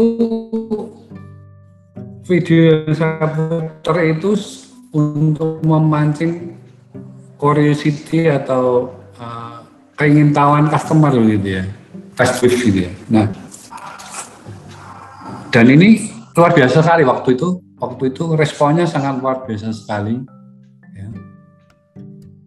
Inden itu setelah launching itu inden bisa sampai tunggu 4 bulan, lima bulan gitu ya. Dan berhasil sekali karena remnya cukup bagus. Meskipun tidak 100% sama ya, karena memang mobil konsep ini kan tidak bisa full 100% diaplikasikan karena regulasi-regulasi pemerintah gitu. Jadi kalau nonton video tadi itu sebenarnya tadi mobil itu animasi gitu. Cuman ya 90% bisa sama lah.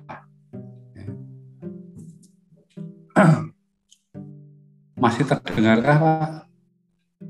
Masih Pak, masih terdengar. Ya.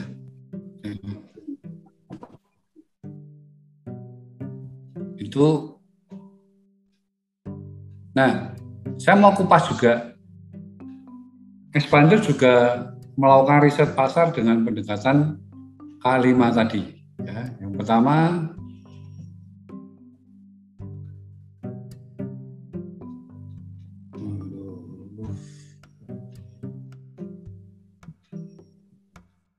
cek ombak. Kalau kita perhatikan ini your next generation MPV, ini tagline kita cukup berani waktu itu. Nah, banyaknya kenapa Mitsubishi berani memunculkan seven seater gitu. Yang pertama ini tadi komunitas Mitsubishi itu sudah sangat besar sekali. Ya. Di tahun 2017 ya, ini mendekati launchingnya expander gitu ya. Sudah ada satu juta unit call diesel dipakai di Indonesia. Satu juta loh ini. Ini kalau diparkir mungkin sini sampai Tegal kali ya, parkir belajar begitu. Ini satu juta unit diesel sudah terpakai di jalan. Mitsubishi kepala kuning. Kalau nggak percaya nanti keluar su berdirilah di jalan raya dan hitunglah jumlah truk kepala kuning begitulah. Saudara akan capek dengan sendirinya.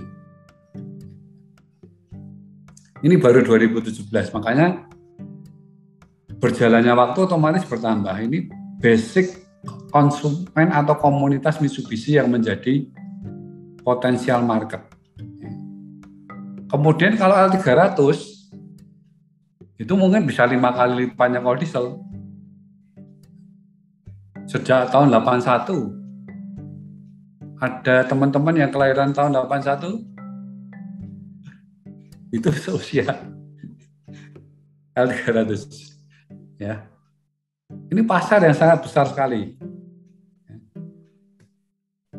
Dengan jaringan 227 dealer ya, plus uh, jadi Mitsubishi itu ada dua dealer Pak sekarang Pak khusus yang truk dan khusus yang passenger dan L300 itu ada 227 tambah 112 berapa 227 tambah 112 ada 339 dealer seluruh Indonesia ini kalau ibaratnya tadi Lombok Hijau kongsi orang 8 ya, 8 kali 500 8 4000 kan itu. Dan ini kalau 339 kali 1000 ya berapa puluh juta lah gitu lah. Ini komunitas yang gede sekali gitu. Ya. Jadi kita harus kenali komunitas dari produk kita.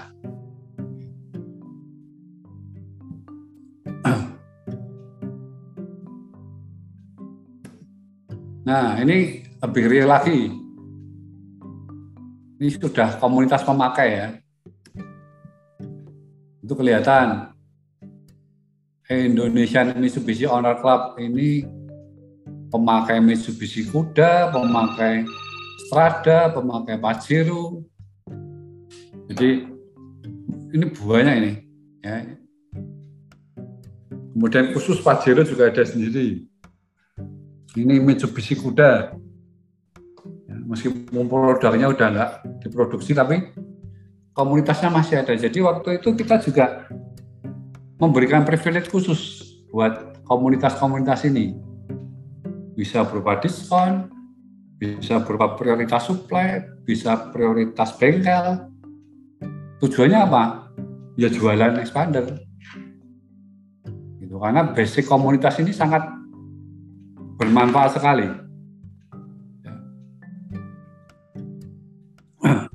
Dan kalau komunitas teraih satu begitu ya, pasti mouth to getok tular, omongan mulut ke mulut.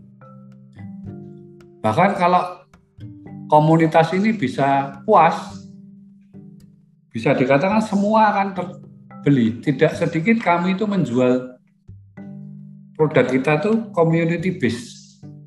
Ya. Kayak area Jogja begitu ya. Kita kan jauh nih dari Jogja tapi hampir tiap bulan itu ada pembeli dari Jogja. Lahir dari komunitas apa? Komunitas toko bangunan. Karena kita cover di situ, komunitas itu. Kita juga punya pengalaman komunitas Iswana Migas atau agen-agen Pertamina. Itu begitu satu pakai, apalagi kalau ketuanya yang pakai gitu ya. Ketuanya pakai sponsor biasanya akan tanya-tanya begitu kan. Begitu tanya-tanya, ngomongnya positif ya bisa test drive, malah mungkin dipinjemi test drive yang sudah pakai, kalau enggak ya kita hubungi. Jadi komunitas ini penting. Makanya waktu itu awal-awal launching expander kita disuruh refresh data. Mana nih orang-orang yang masih bisa dihubungi, yang masih aktif gitu ya.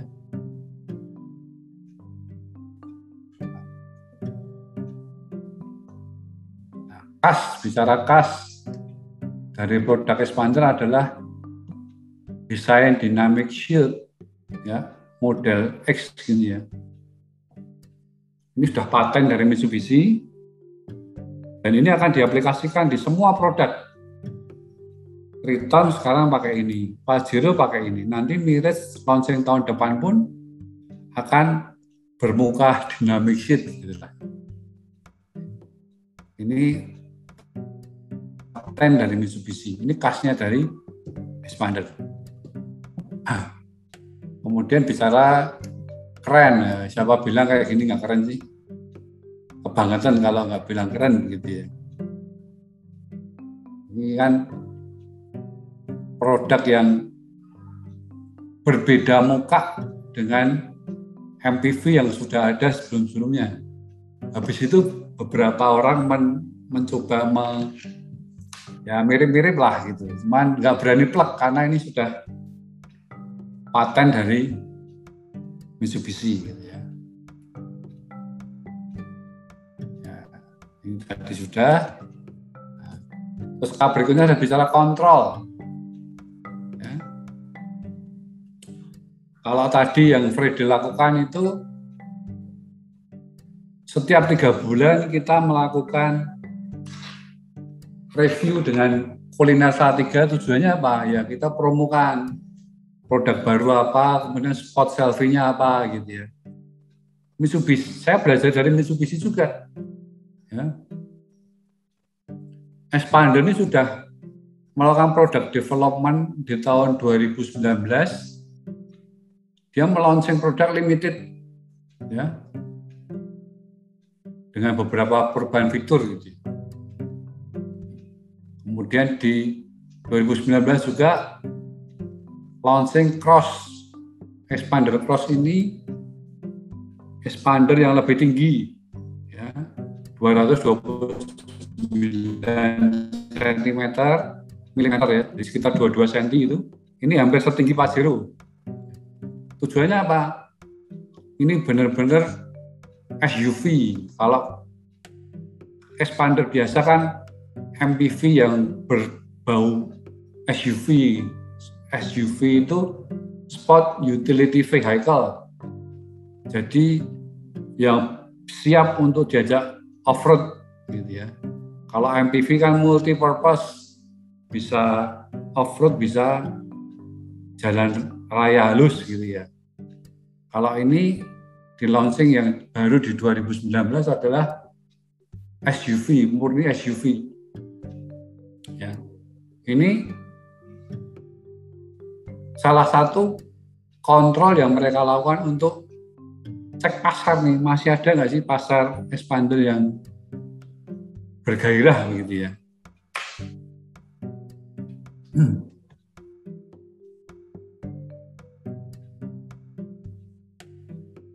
Kemudian di 2020 ketika corona menerpa begitu ya, kita tetap melakukan minor change ya dengan berbagai uh, perubahan ya. Front grill berubah, kemudian lampu LED berubah gitu. Dan beberapa perubahan ini kita lakukan. Terus untuk tahun ini pun kita launching expander Rockford Force Gate Rokok itu adalah merek ternama dari audio. Jadi kalau mau dengerin musik di dalam expander ini sudah cukup gitu ya. Kita ambil tagline expand your music adventure. Ya. Kembangkan pengalaman musikmu lewat Rockford Fosgate Expander Edition ini. Ya. Jadi itu gambaran dari kontrol yang tetap dilakukan oleh Mitsubishi. Sekalian tes dan alhamdulillah ini berhasil semua untuk maintain kegairahan pasar. Nah, ke depannya gimana? Ya, ke depan sekarang trennya mobil listrik. Ya, mereka udah berani nyebut 2022 launching expander hybrid. Hybrid itu bicara nggak full listrik, ya, tapi masih ada tenaga bensinnya. Ya. Sebenarnya kita sudah punya produk PSEV ya, plug-in hybrid vehicle, electric vehicle itu dipasang di varian Outlander. Ya. Di situ kadang kalau hybrid itu kadang kita bisa pakai mesin ketika pakai mesin kita mengisi baterai gitu ya. Nah ketika sudah baterai full kita pakai baterai otomatis mesin istirahat konsumsi BBM irit karena pakai baterai listrik itu tadi. Tapi ketika kondisi tertentu mungkin tanjakan atau pengen nyelip atau ngebut pakai mesin lagi gitu ya itu hybrid namanya ya. Ya kayak kuliah kita lah. Nanti akan akan muncul kuliah hybrid. Tatap muka dan zoom gitu pak ya. Nah sedikit aktivitas yang rutin kami lakukan. Ini salah satu riset dan tes pasar yaitu kita kasih nama marketing box. Ini wajib dilakukan untuk setiap kali kita akan melakukan event. Ya. Ini langsung terkonek dengan pabrik yang mana dari dasar inilah kita akan disetujui atau tidaknya kegiatan kita. Ya. Contoh ini, kita melakukan pameran di Citraland gitu ya bukan berarti terus otomatis jalan terus enggak di situ kita harus ngerti Citraland itu ada di kecamatan mana ya di kecamatan itu potensi pasarnya gimana? Ya, kalau otomotif sih bisa dilihat dari data STNK. Ya, ini. Ada yang tahu ini kan? Saya pikir semua pernah lihat ini. Baik motor, kalau sepeda belum ada ya. Kalau motor atau mobil pasti ada ini. Nah ini direkap di Samsat ya, sistem administrasi satu atap. Kita punya data. Jadi saya mau tahu nih Demak ini belinya apa gitu ya. Oh Dasu ini kolomnya banyak nih. Saya ambil bagian karena terlalu lebar. Tipenya juga. Jadi kalau kita melakukan kegiatan gitu ya, umpamanya pameran di daerah Gajah Mungkur gitu. Saya bisa lihat di sini. Oh di Gajah Mungkur itu expandernya berapa, Toyotanya berapa, Avanza-nya berapa, Senya-nya berapa gitu kita bisa lihat. Itu basic data. Bukan basic. Kenapa di Citra lain? Karena adem. Ya semua mal kan adem ya, bukan itu saya basic data. Kadang kita melakukan di super Kenapa? Karena potensinya daerah Ungaran Gedangan itu Gedawang cukup bagus untuk pamer di situ.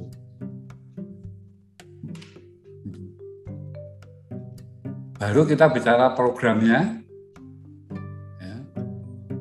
Setelah kita tahu kondisi marketnya ada dia apa itu programnya? Khusus pembelian waktu itu kita lakukan free jasa ini. Kemudian ada program pendanaan yang bunga nol gitu ya. terus bagaimana publikasinya? Ya kita sudah terbiasa melakukan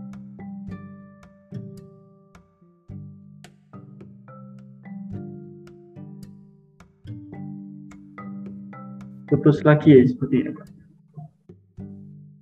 Bahaya putus salahku dan apa dosaku.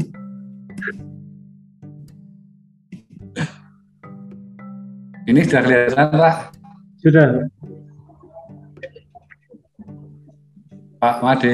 Sudah, sudah, sudah, sudah kelihatan Pak. Sudah terlihat uh, budgetingnya ini tadi. Ya Pak, budgeting. budgeting. Pas ini tadi ya? Iya Pak. Pas program tadi, saya ulang aja ya, programnya gimana kita memberikan khusus selama pameran program-program menarik ini, free jasa, service, smart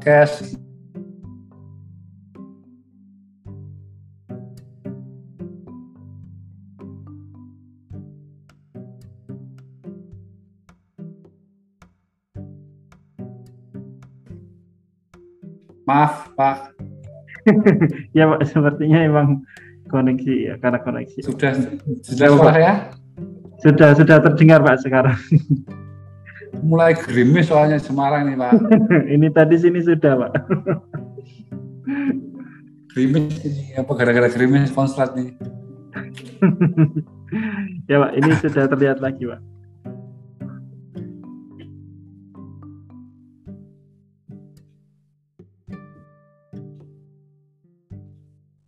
Ya program.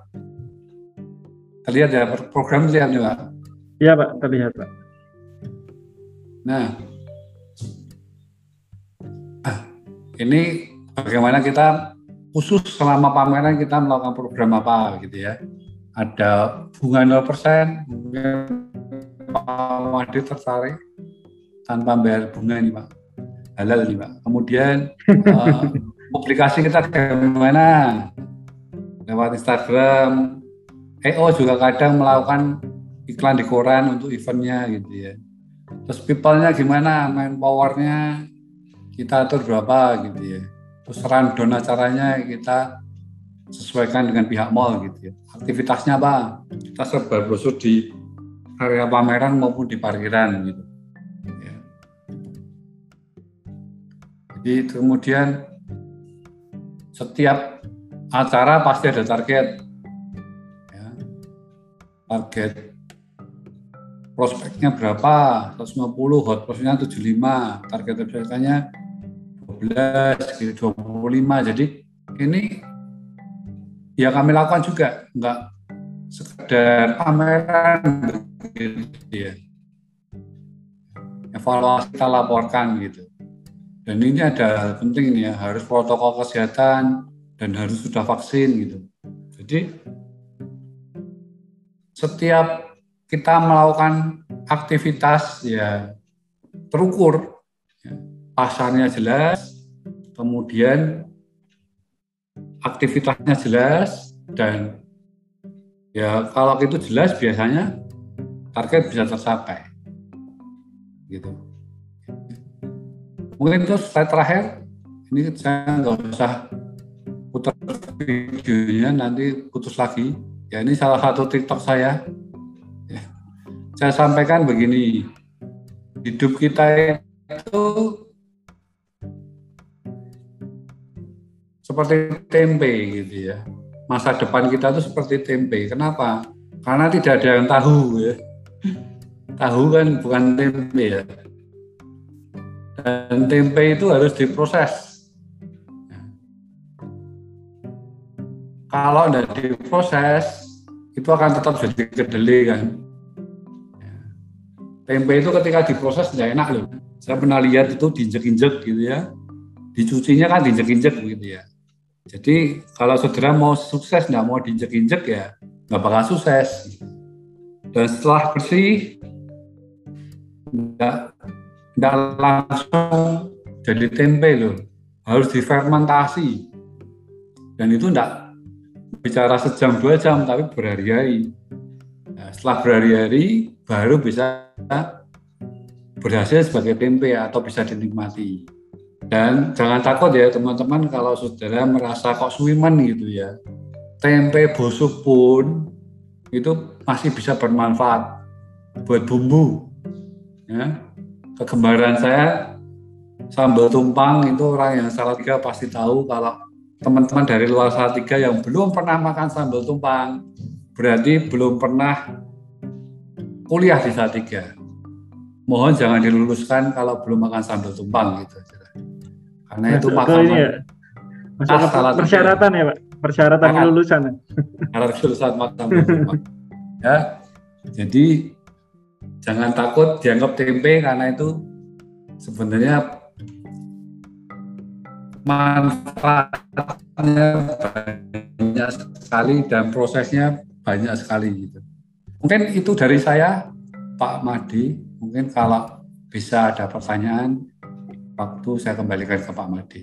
Baik, uh, terima kasih Pak Otnil untuk uh, sharingnya ya. Ini sebenarnya pertanyaan udah ada banyak sekali ya Pak. Ada ini sekitar 10 lebih Pak pertanyaannya. Jadi kita punya waktu uh, masih sekitar 50-an menit Pak untuk diskusi ini. Mungkin saya akan share uh, share screen untuk uh, daftar pertanyaannya atau juga Pak Pak Abel juga bisa sambil bisa lihat di ini ya Pak di kolom chatnya. Chat ada di kolom chat Pak. Ya. Oh ya banyak ini. Nah, ini saya share screen, apakah sudah terlihat? Oh iya. Ya. Nah, ada yang tanya harga expander Pak ya? ya itu nanti bisa Pak dikasih linknya. Sorry, ini balik ya. Saya ulang share screen-nya.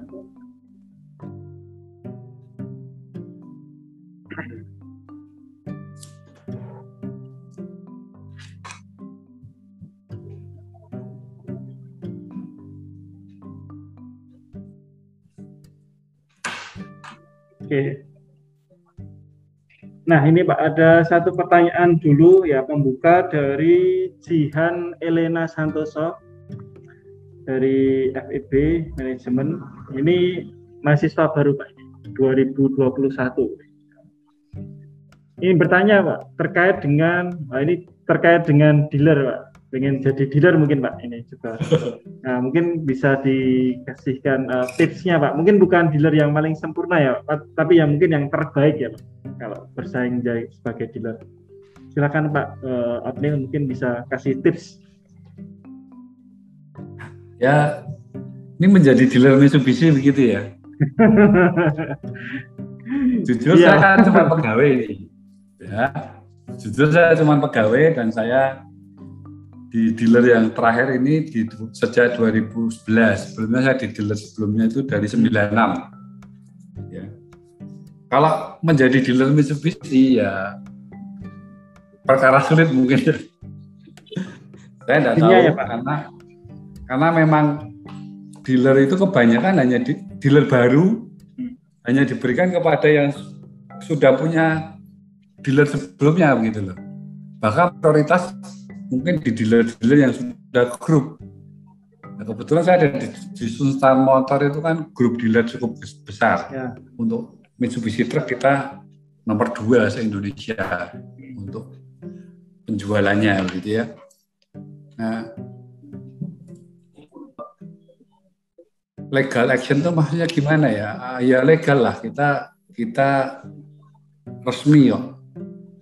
Dan di Mitsubishi itu penjualan harus lewat dealer. Kalau hmm. enggak, enggak enggak akan diberikan garansi servisnya.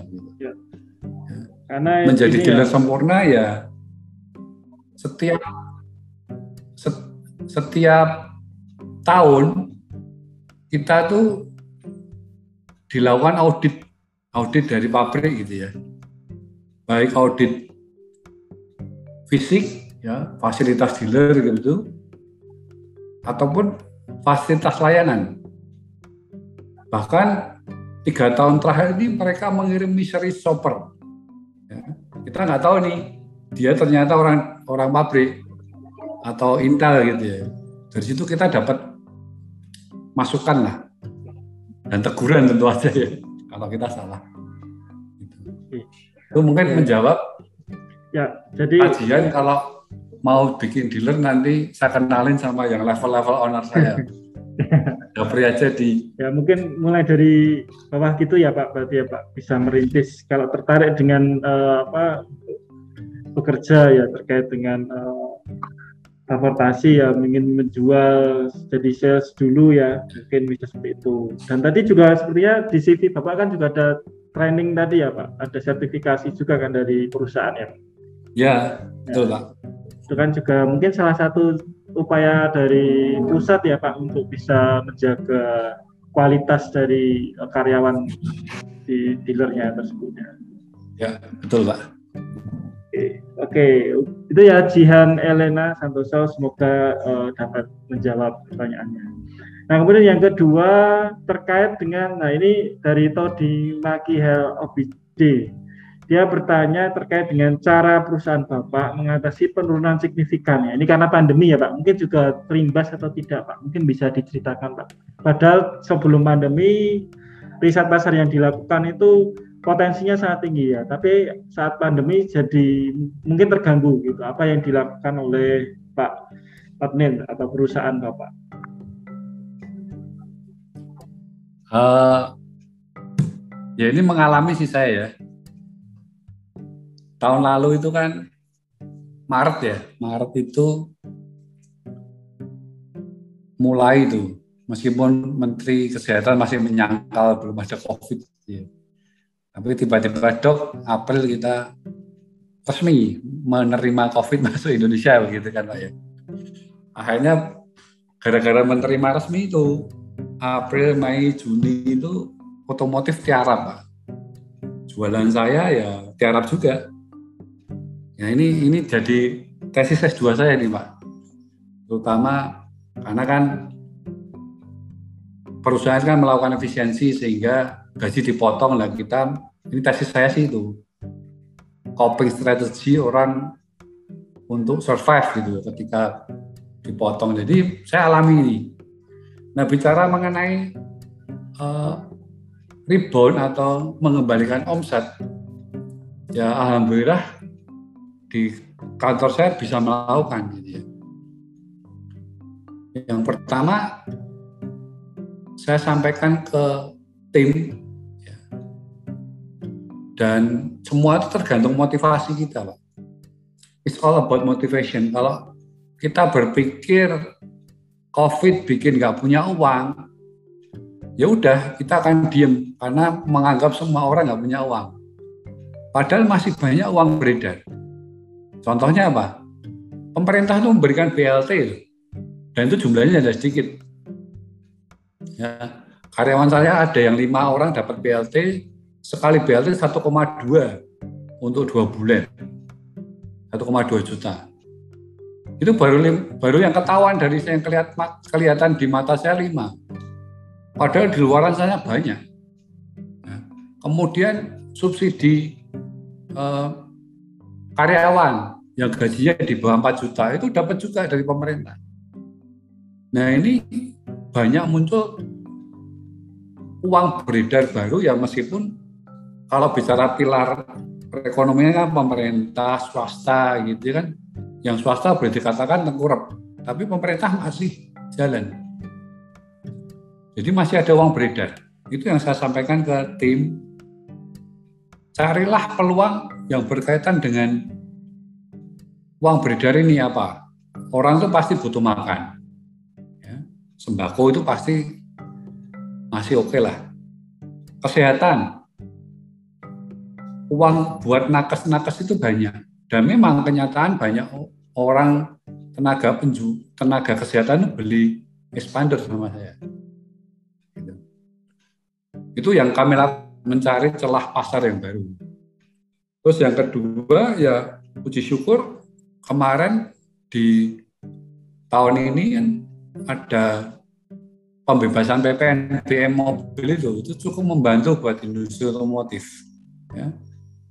Omset kami sudah kembali seperti sebelum COVID. Ya. Ini cukup cukup membantu. Jadi uh, kalau dari saya jawaban ini yang pertama ya motivasi anak buah tetap harus semangat. Yang kedua, sesegera mungkin respon cepat ketika ada kebijakan pemerintah PPNBM 100% ya kita harus cepat raih penjualan di saat itu. Itu aja Pak, mungkin jawaban saya. Oke, oh, baik ya. Berarti memang terdampak ya untuk industri otomotif, tapi juga ada peluang ya sebenarnya tadi ya Pak yang bisa diambil mungkin ya, dapat rezeki nomplok juga buat bisa ya. beli mobil. Terutama mungkin yang banting usaha di bidang kesehatan ya Pak, jual masker atau APD itu kan mungkin kemarin kan salah satu industri yang pos, terdampak positif ya. Jadi mungkin pengusahanya jadi punya banyak uang buat beli mobil juga ya Pak. Betul. Ya. Betul lah. Oke. Oke, kemudian uh, gitu ya Todi Michael semoga menjawab. Kemudian ada dari Victor Anugrah ini ter, uh, tanya terkait dengan kalau ada kesalahan Pak dalam melakukan riset pemasaran ya karena biasanya bisa justru jadi biaya yang tinggi ya Pak bagi perusahaan. Itu bagaimana ya Pak untuk uh, ya mungkin tips untuk menghindari itu atau kalau itu terjadi apa yang harus dilakukan? Uh, ya berhenti aja kalau menurut saya. Jangan malu untuk berhenti dan atret. Karena dengan kita menghabiskan banyak biaya dan tidak ada income balik ya ngapain begitu ya. Dan saya pikir sekarang riset pemasaran mungkin biayanya bisa terpangkas cukup banyak, hilang cukup banyak karena dibantu teknologi ya. Apa sih data yang tidak bisa kita dapat dari Google? Bahkan ketemu uh, data yang kadang susah pun sekarang bisa didapat gitu. Terus juga riset pasar dulu mungkin harus interview, ketemu orang. Sekarang kan sudah ya seperti penelitian saya, saya beberapa kali lewat Zoom aja sekalian bisa saya transcribe gitu. Teknologi sangat menghemat gitu. Jadi cuman kalau masih banyak biaya ya mending cari biaya yang ringan saya yakin pasti banyak ini sekarang. Oke. Jadi stop stop itu juga sebuah strategi ya Pak. Stop ya, untuk betul. melanjutkan apa riset uh, terlebih dahulu, kemudian cari alternatif lain. Juga tentunya memanfaatkan teknologi ya. Mungkin kalau sekarang Google Form itu juga sangat uh, powerful juga ya Pak untuk melakukan riset pasar. Questionnaire online ya seperti itu. Oke, uh, pertanyaan selanjutnya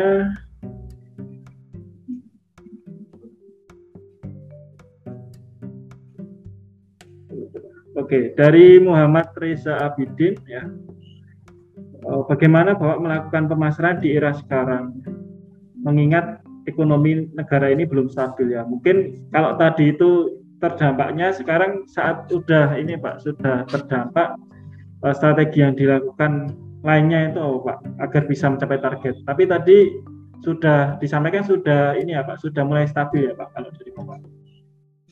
Sudah mulai Pak jadi saya percaya itu uang itu peredarannya seperti bejana berhubungan itu Pak ya. Jadi kalau satu sisi turun, pasti ada sisi lain yang naik. Karena kan uang itu nggak tiba-tiba hilang sirna di colong tuyul Pak. Uang itu pasti berpindah tangan. Tinggal kita cari tahu siapa yang pegang tangan itu. Ini tergantung situasional sih kalau umpamanya nih daerah Temanggung begitu ya, itu kan ada musim panen tembakau. Nah itu masa panen itu orang beli mobil itu seperti beli baju gitu. Atau mungkin yang sempat viral kemarin di Klaten itu pembebasan lahan. Oh iya pak. Nah itu kan cepet-cepetan kita harus tahu itu. Ya itu pak cepat lah mungkin ya. satu kata jawabannya adalah cepat cepat cari info dan bertindak gitu. Iya, berarti harus cepat respon ya terhadap perubahan apa yang terjadi di pasar ya. Misalkan di sana ada pembebasan lahan langsung masuk ke situ ya, Pak. Ya. Oke. Jadi itu ya Muhammad Reza. Kemudian dari Nesa Septi. Nah, ini menentukan target pasar yang tepat untuk barang atau jasa yang kita jual. Ya mungkin lebih ke teknis ya pak.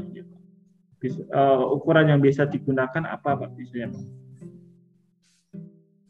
Uh, yang pertama barang kita apa dulu lah? Kembali ke materi yang saya sampaikan tadi. Kita harus yakin dulu. Ya, kita paham dulu. Baru kita temukan pasar gitu. Kalau kita nggak tahu ya susah. Kan ada satu produk memang kalau bicara generasi gitu ya. Saya punya ini lah maunya ya. Iseng-iseng kemarin di Tokopedia saya tuh beli jam tangan buat olahraga itu ya. Begitu datang, saya pikir-pikir ngapain ya saya pakai gitu. Karena saya juga bukan pelari, bukan pemain sepak bola gitu loh. Saya juga sepeda juga secukupnya gitu kan. Nah, produk itu ya harus jam tangan olahraga itu ya harus masuk segmen yang jelas gitu. Apa itu segmennya? Ya mungkin orang-orang yang suka olahraga, orang-orang yang concern dengan kesehatan. Kalau promo Instagram teksnya ya tag healthy gitu mungkin. Nah, gitu loh. Jadi tergantung produk kita dulu. Ini jawabannya terlalu banyak nanti. Gitu. Ya. Mungkin itu Pak bisa menjawab. Jadi bisa fokus di produk kita dulu, memahami ini cocoknya untuk siapa gitu ya. Kemudian bisa ya. mulai melakukan tadi kalau di uh, penjelasan Pak Otnil tadi juga ada harus melakukan segmentasi juga ya, memilah pasar tadi ya gitu ya. Jadi tergantung produknya juga ya, uh, Nesa. Ya, pastikan uh, kalian juga tahu ya siapa sih yang kira-kira nanti bakal beli produk kalian itu. Kemudian ada pertanyaan dari Luciana Royani Sinabutar. Meski telah melakukan riset pasar untuk kelayakan bisnis, eh, apakah resiko kegagalan wah ini, apakah resiko kegagalan pada bisnis akan tetap terjadi walaupun sudah susah payah melakukan riset, Pak? Pasti bisa terjadi pak hanya Gusti Allah yang nggak pernah gagal ya karena resiko ya beriringan ya pak cuman dengan riset pasar yang dilakukan sebelumnya kita bisa mengukur ya. Ibaratnya kan riset pasar itu tadi saya kasih ilustrasi itu orang yang main surfing kan. Ya. Emang orang surfing nggak bisa jatuh, pasti jatuh. Tapi jatuhnya tetap selamat begitulah. Dengan kita melakukan riset pasar, kita sudah membuat safety belt atau sabuk pengaman ketika ketika kita gagal tidak perlu opnam gitu loh tidak perlu bubrah gitu loh ya jadi gagal pasti ada tapi gimana kita tidak cedera dan segera bangkit lagi kalau bicara gagal ya pasti ada. Ya. cuman bangkit lagi atau tidak gitu. Ya. jadi satu pijakan satu langkah di depan gitu ya Pak. Kalau sudah melakukan riset sudah siap-siap kalau misalkan nanti berhasil berarti lebih dekat ya e, mendekati keberhasilan. Kalau gagal berarti nanti lebih safe ya lebih aman. Kalau jatuh ya nggak terlalu dalam begitu ya Pak. Oke. Gitu ya Luciana Royani yang selanjutnya dari Marcella Divatanadi bertanya mengenai penjelasan di ukuran pasar. Mengapa tidak ada pesaing dikatakan bagus namun tidak akan bertahan lama? E, mungkin ini kurang ya kalimatnya kurang sedikit ya, namun tidak akan bertahan lama ini mungkin maksudnya bisnis kita walaupun tidak ada pesaing gitu gitu. Uh, jadi itu tadi saya sampaikan, wah terima kasih ini memperhatikan sampai sedetail itu ya. Itu saya agak lupa tadi ngomong ini. Nah, nah gini, kalau kita tidak ada pesaing itu apa ya kita developmentnya jadi malas. Jadi kalau kita uh, tidak ada sesuatu yang membuat kita introspeksi diri itu bahaya. Makanya untuk skala yang lebih kecil gitu ya, saya kondisikan kan kayak kafe saya tadi itu, ayo wajib tampil di kuliner Salatiga. Supaya apa? Supaya upgrade. Gitu. Dan saya tahu teman-teman saya juga akan lihat itu kuliner saya dikira apa yang baru itu apa sih gitu. Jadi tidak bagusnya itu karena apa? Tidak develop diri sendiri gitu. Kalau tidak develop diri sendiri akan ditinggal customer dengan sendirinya begitu itu yang tidak bagusnya menurut saya. Oke, jadi lebih merasa nyaman itu, merasa sangat aman gitu ya Pak, kalau nggak ada ya. pesaing gitu ya. Jadi nggak ada trik pemicunya gitu ya. Wah, saya harus inovasi nggak perlu deh gitu ya mungkin ya. Ya.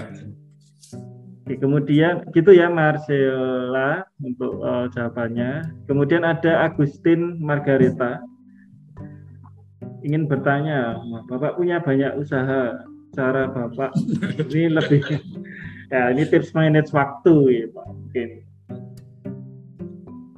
Saya itu tidak usaha ya itu saya komunitas ya teman-teman yang melakukan ya.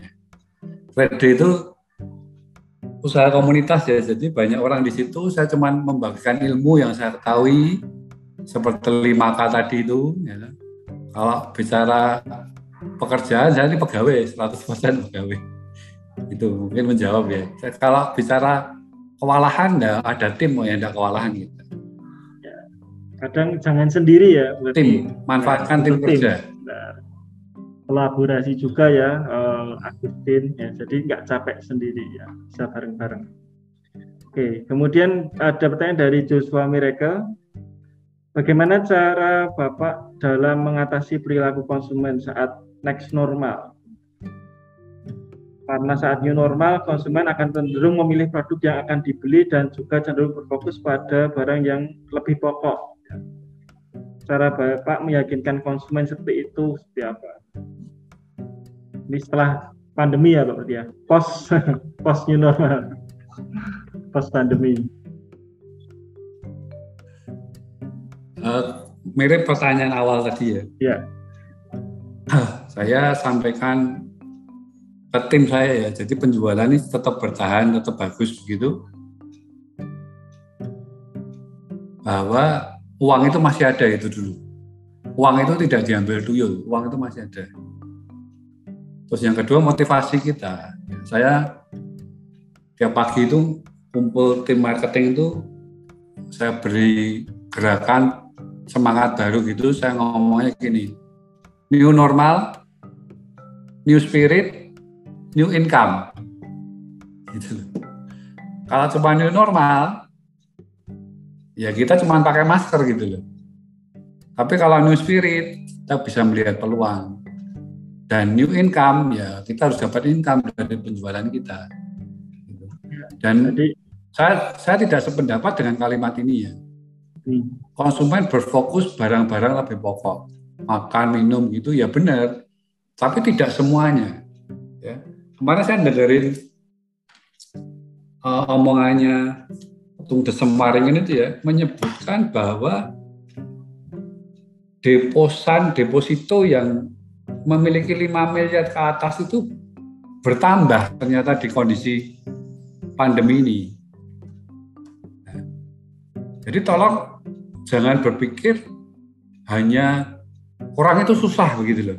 Masih ada segmen yang 5 miliar ke atas itu ternyata deposito hmm. tambah banyak orangnya. Orangnya yang kaya tambah banyak ya Pak. Nah gitu ya. Jadi masih ada peluang duit tidak diambil tuyul gitu Ya, tadi juga ada di kuadran yang Bapak buat kan ada irisannya tadi ya, irisan yang pas tadi ya. Kalau ya. pasarnya pas kan berarti sebenarnya ada ya. Oke. Oke, gitu ya Joshua Miracle ya, untuk jawabannya. Kemudian dari Lelo Safitri. Nah, ini membangkitkan semangat ya. Tadi sebenarnya juga sudah Pak, motivasi dari diri sendiri gitu ya Pak. Mungkin mau ditambahi Pak. Suka dulu aja lah. Ya, kalau Anda suka, ya kebetulan saya ini suka ngomong gitu ya. Makanya saya mau beranikan diri ke buku malah, hanya saya diterima gitu kan. Terus ke tim juga gitu, saya suka ngomong membangkitkan motivasi mereka. Apa yang kamu suka itu dulu aja kalau kita melakukan yang tidak kita suka itu memang butuh perjuangan. Nah kalau ingin melakukan sesuatu yang baru, yang sekiranya berat, mulai dari yang apa kita suka. Ya kalau suka kuliner ya jualah kuliner. Ya. Kalau suka nyanyi, cobalah cover-cover di YouTube. Siapa tahu saudara jadi youtuber. Nanti saya subscribe gitu loh. Sesuatu yang disuka aja lah. Oke. Gitu ya tadi dari uh, siapa ya tadi ya? Lelo ya, Lelo Safitri ya. Nah, kemudian ada tiga pertanyaan tambahan nih, Pak. Empat ya, sorry. Jadi menentukan target barang Pak, yang akan kita jual. Ya. Kalau tadi kan menentukan target pasarnya, Pak. Nah, sekarang menentukan target untuk penjualannya itu seperti apa, Pak? Apakah Bapak menggunakan rata-rata penjualan sebelumnya atau uh, potensi berapa persen dari pasar? Mungkin bisa di-sharingkan, Pak. Kalau di otomotif sudah dijawab sama Pak Made semua tadi. yang... Kita ngambil kalau kondisi COVID nih Pak ya, kita ngambil ya. sebelum COVID dan ketika hmm. COVID dan setelahnya ya kita asumsikan terus kita kalau otomotif Pak ya itu kita punya prediksi Gaikindo Pak, prediksi hmm. gabungan industri otomotif mau produksi berapa gitu. Nah, itu naik apa turun. Nah, dari penurunan persentase itu kita biasanya bisa mengacu ke situ. Terus juga tadi kan saya kasih tunjuk, saya kan punya data market hmm. share itu. Ya. Biasanya telat dua bulan lah. Hmm. Cuma itu cukup representasi kita average gitu loh. Tiga bulan ya. atau enam bulan. Ya, dari situ kita mau ambil berapa. Ya, jadi dari rata-rata sebelumnya atau dari data pasar yang kita punya kita mau ambil berapa. Oke. Gitu. Berarti bisa dari industrinya, data industri eh, rata-rata keseluruhan di industri tersebut atau dari tiga bulan terkini ya Pak, misalkan yang paling terdekat lah dengan kondisi yang akan dilihat sekarang ini. Gitu ya. Eh, ya. Siapa tadi yang bertanya? Muhammad Muhammad Rizky. Nah, kemudian ada dari Merciana Buan ya. Pemasaran produk dan jasa dari perusahaan Bapak tergantung dari apa? ini dari apa ini? Mungkin kurang spesifik Pak ya. Tergantung dari apa nih? Uh, maksudnya gimana ya? Merciana ini. Pemas pemasaran apa Pak? Sorry. Pemasaran produk dan jasa dari perusahaan Bapak itu tergantung dari apa? Tergantung pada apa? Kalau saya peluang dulu tuh, peluang dulu bagusnya gitu. Kan saya sih pegang line cukup banyak pak ya. Jadi yeah. pickup ada truk ada MPV ada SUV high SUV ada sampai truk kelas besar gitu kan. Hmm. nah saya membaca ini kira-kira bisnis yang bergerak apa? Kan itu kan tergantung ya. Ya kalau sekiranya bergerak, contoh nih mau lebaran gitu ya orang kan pasti berpikirnya mobil baru kan ya ya, saya kasih gitu ya. promo ya. banyak di uh, saya kasih promo banyak di MPV hmm. dan di SUV Pajero. Sementara kalau sudah lewat itu ya berpikir lain gitu. Mungkin untuk L300-nya seperti saya cerita tadi di Temanggung ya. itu banyak musim tembakau panen, ya. Ya, panen tadi ya Pak. Saya mulai berpikir L300 gitu itu tergantung peluang juga. Ya, berarti peluang jadi salah satu prioritas ya uh, untuk ya. menentukan strategi yang akan diambil juga. Itu ya, ya uh, Mersiana Buan, semoga bisa menjawab ya pertanyaannya. Kemudian dari Handoko, uh, bagaimana cara menangani pesaing ya dalam industri ini, Bapak? Banyak ya kalau mobil. Pesaing itu dianggap teman aja, Pak. Karena kalau tidak ada pesaing, hidup kita tidak ada artinya gitu. Ya, jadi eh, tahun lalu itu muncul pesaing di kelas MPV itu nggak nggak nggak tipenya loh, pabriknya loh pak. Ya dari Tiongkok itu selama ini kan keluar tuh kan tipenya MPV merek baru. Hmm. Ini enggak ini pabriknya datang gitu dari Tiongkok. Ya, saya sebut aja Wuling gitu lah. Ya. Itu kan sesuatu yang menarik gitu. Kalau saya nggak nggak bicaranya nggak nggak bicara menyeramkan, tapi menarik gitu. Kalau kita menarik, otomatis kita mau belajar gitu. Ya. Tapi kalau kita takut, otomatis kita lari. Sudah kalah dulu ya Pak di awal kalau kita lari. Gitu. Ya. Ada pesaing. Bukannya ya, cari strategi, malah kabur. ya Pak. Oke. Nah, kemudian ada satu pertanyaan terakhir, Pak. Ini menarik, Pak. Sepertinya dia mau beli mobil. ya, dari Michelino Raya.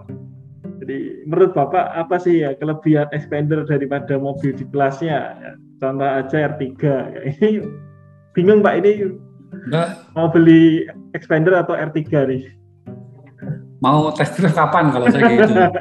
ya, pertanyaan itu ya, Pak.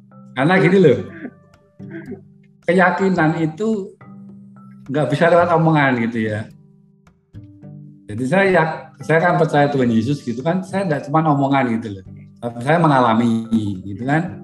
Lah ya seperti itu. Uh, uh, Kak Michelle ini pengen tes drive kita sediakan waktu dah. Fiturnya banyak sekali kalau diomongin nanti saya dituntut buku malah iklan terus. Ya, jadi biar ada experience-nya juga ya. Betul. Betul. Langsung ya. aja nanti janjian untuk tes drive-nya. DM aja saya mau tes kapan. ya. Oke ya. Oke, ya itu uh, untuk pertanyaannya Pak sudah uh, sudah habis ya yang ada di kolom chat sudah saya bacakan semua. Ya. Mungkin ada kita masih ada waktu mungkin ada yang mau bertanya secara langsung nih ya terkait dengan riset pasar untuk uh, kelayakan usaha ini gimana ada nggak teman-teman boleh raise dulu yang mau bertanya kita masih ada kesempatan untuk bertanya langsung Oke, mungkin sambil menunggu teman uh, yang mau bertanya, Pak, saya jadi tertarik dengan Mars Box tadi, Pak, sebenarnya, Pak. Ya. Jadi Markbox ini tadi kan berarti sistem yang dikembangkan oleh uh, Sans Motor ya Pak? uh, Sunstar Motor ya Pak untuk melakukan kayak assessment gitu ya Pak? Uh, lebih tepatnya dilakukan oleh pabrik Pak. Oh pabrik ya Pak, yang yang uh. menyediakan itu pabrik ya Pak berarti? Ya pabrik, karena kan pabrik itu memberikan bantuan untuk biaya Pak. Jadi kalau pameran itu kita nggak nanggung full, tapi pabrik bantu. Makanya okay. dia bikin biasa atau kalau uang keluar ada pertanggungjawaban begitu. Oh, ya. Nah, berarti itu sebagai salah satu tools juga ya Pak untuk membantu Bapak dan tim itu untuk bisa melakukan riset pasar juga ya. Itu kan tadi salah satunya kegiatannya pameran ya. Yang dicontohkan tadi. Sebenarnya banyak kegiatan Pak, kita nggak cuma pameran.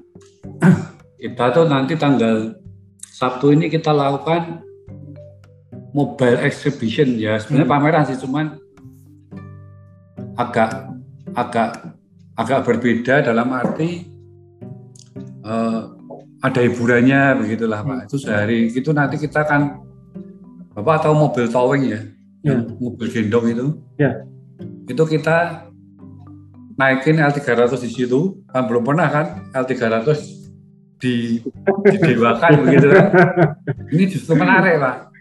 Kita sampai next level gitu lah. Itu pengusaha-pengusaha pasti tertarik kita gendong situ, kita taruh di nanti rencana Sabtu ini di pasar Ngasem kalau Bapak mau mampir boleh silakan. Oh, kita iya. kasih itu deh. Itu contoh kegiatan di luar hmm. yang di luar pameran di mall gitu ya.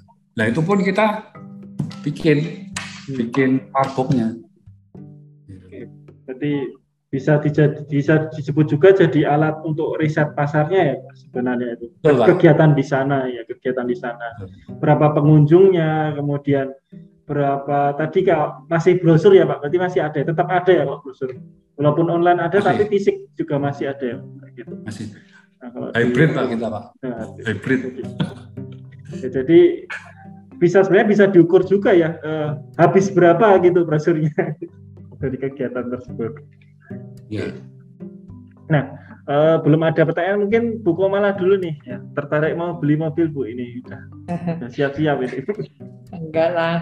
Kapan ada promo buat dosen-dosen nih gitu. Oh siap Bu. Tetepannya promo khusus dosen. Dan mahasiswa. Jadi ngomong-ngomong Pak Otniel ini mahasiswa FID, jadi hmm. ya, Fakultas Interdisipliner UKSW. Jadi teman-teman yang baru masuk S1 nanti kalau mau S2 ke UKSW lagi, ini seperti Pak Otni. Betul, betul, betul. Baik, masih ada lagi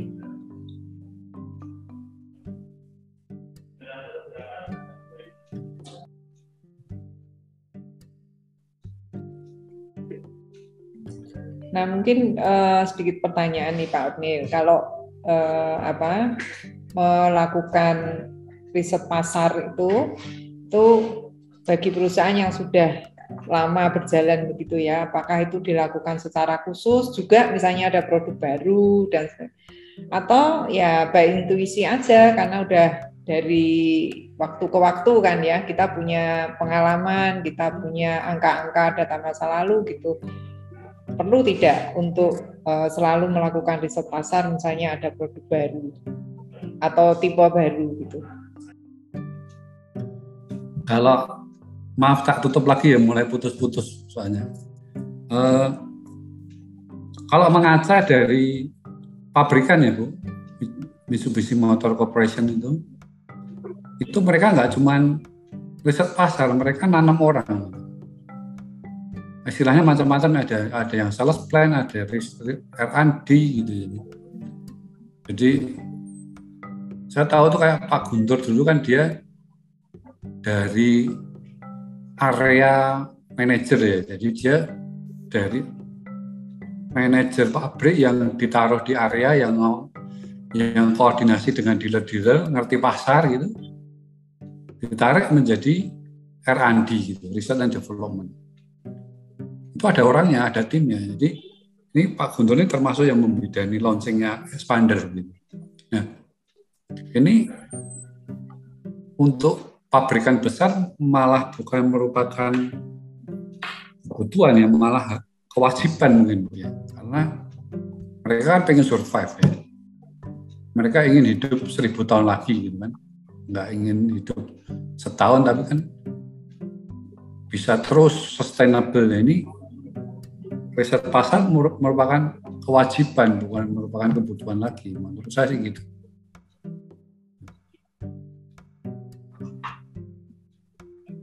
Berarti mau industri apa perusahaan yang sudah jalan lama atau kita mau ada proyek baru tetap ya Pak. Ini riset pasar ini jadi hal yang penting ya untuk dilakukan tadi. Bahkan tadi juga sempat terjawab juga dari pertanyaan peserta itu sebagai salah satu bantalan ya. Kalau bantalan agar kalau jatuh nggak sakit, nggak terlalu sakit gitu ya Pak. Ya, because change is only fixed ya perubahan itu yang tetap kan sesuatu yeah. yang tetap itu kan hanya perubahan. Yeah. Ini yang terlihat sekarang ini baru ketarik otomotif ke mobil listrik gitu. Ya benar pak. Belum tahu ke mobil terbang kapan kita nggak tahu. nah gitu. Karena perubahan itu yang tetap itu cuma perubahan. Gitu kan. Ya, Jadi kewajiban. Jangan nanti kalau sudah ada fasilitas untuk charge-nya di tempat umum gitu Pak, makin banyak eh, penjualannya di daerah tersebut juga jadi banyak ya. Orang yang beli juga makin banyak. Jangan-jangan orang ber, belum beli itu karena fasilitas supportingnya itu yang belum ada gitu ya Pak. Mungkin aja Pak. Uangnya banyak sih. Ya. SPBU listriknya belum banyak. Ya, jadi belum ada fasilitasnya ya mau beli mikir-mikir dulu ya. Ngecas sendiri bisa sih Pak. Ya. Tapi rumah harus tujuh ribu watt. seperti seperti showroom saya ini tujuh ribu dua belas ribu watt itu baru bisa ngecas. Oh, bisa. Bapak di Banyumanik ya Pak ini Atau ya. di okay. Di Banyumanik ya. Dealernya kan listriknya dua belas ribu. Nah itu nanti mungkin juga uh, potensial ya Pak. Seiring berjalannya waktu ya semakin fasilitas yang tersedia makin banyak ya. minatnya mungkin sudah bukan uh, mobil biasa ya tapi udah beralih juga ya lingkungan tadi ya Pak. Orang-orang wah temannya beli itu ya udah pakai mobil listrik. Kemudian ada komunitasnya juga. Ya Pak. Udah mulai sih. Udah, mulai ya, udah. ya Pak. Sudah ada Pak Komunitasnya enggak, kan, ada Pak. Komunitas yang mobil listrik itu. Oh belum belum. Saya pikir oh, belum. Untuk penjualannya kan kita di merek kita juga udah ada Outlander PSEV. Hmm. Hyundai juga bikin Kona, Toyota juga ada. Iya, karena tadi juga disebutkan kan uh, untuk Mitsubishi sendiri komunitasnya ini kuat. Peran dari komunitas ini kuat untuk menunjang penjualan, nih Pak. Iya. Jadi mungkin buat teman-teman nih yang punya bisnis atau sedang melakukan riset pasar mungkin juga bisa melihat dari komunitas apa yang related sama sama usahanya ya Pak. Betul Pak. Ya. Oke, ada pertanyaan dulu ya. Kita masih ada waktu ya teman-teman, 10 menit.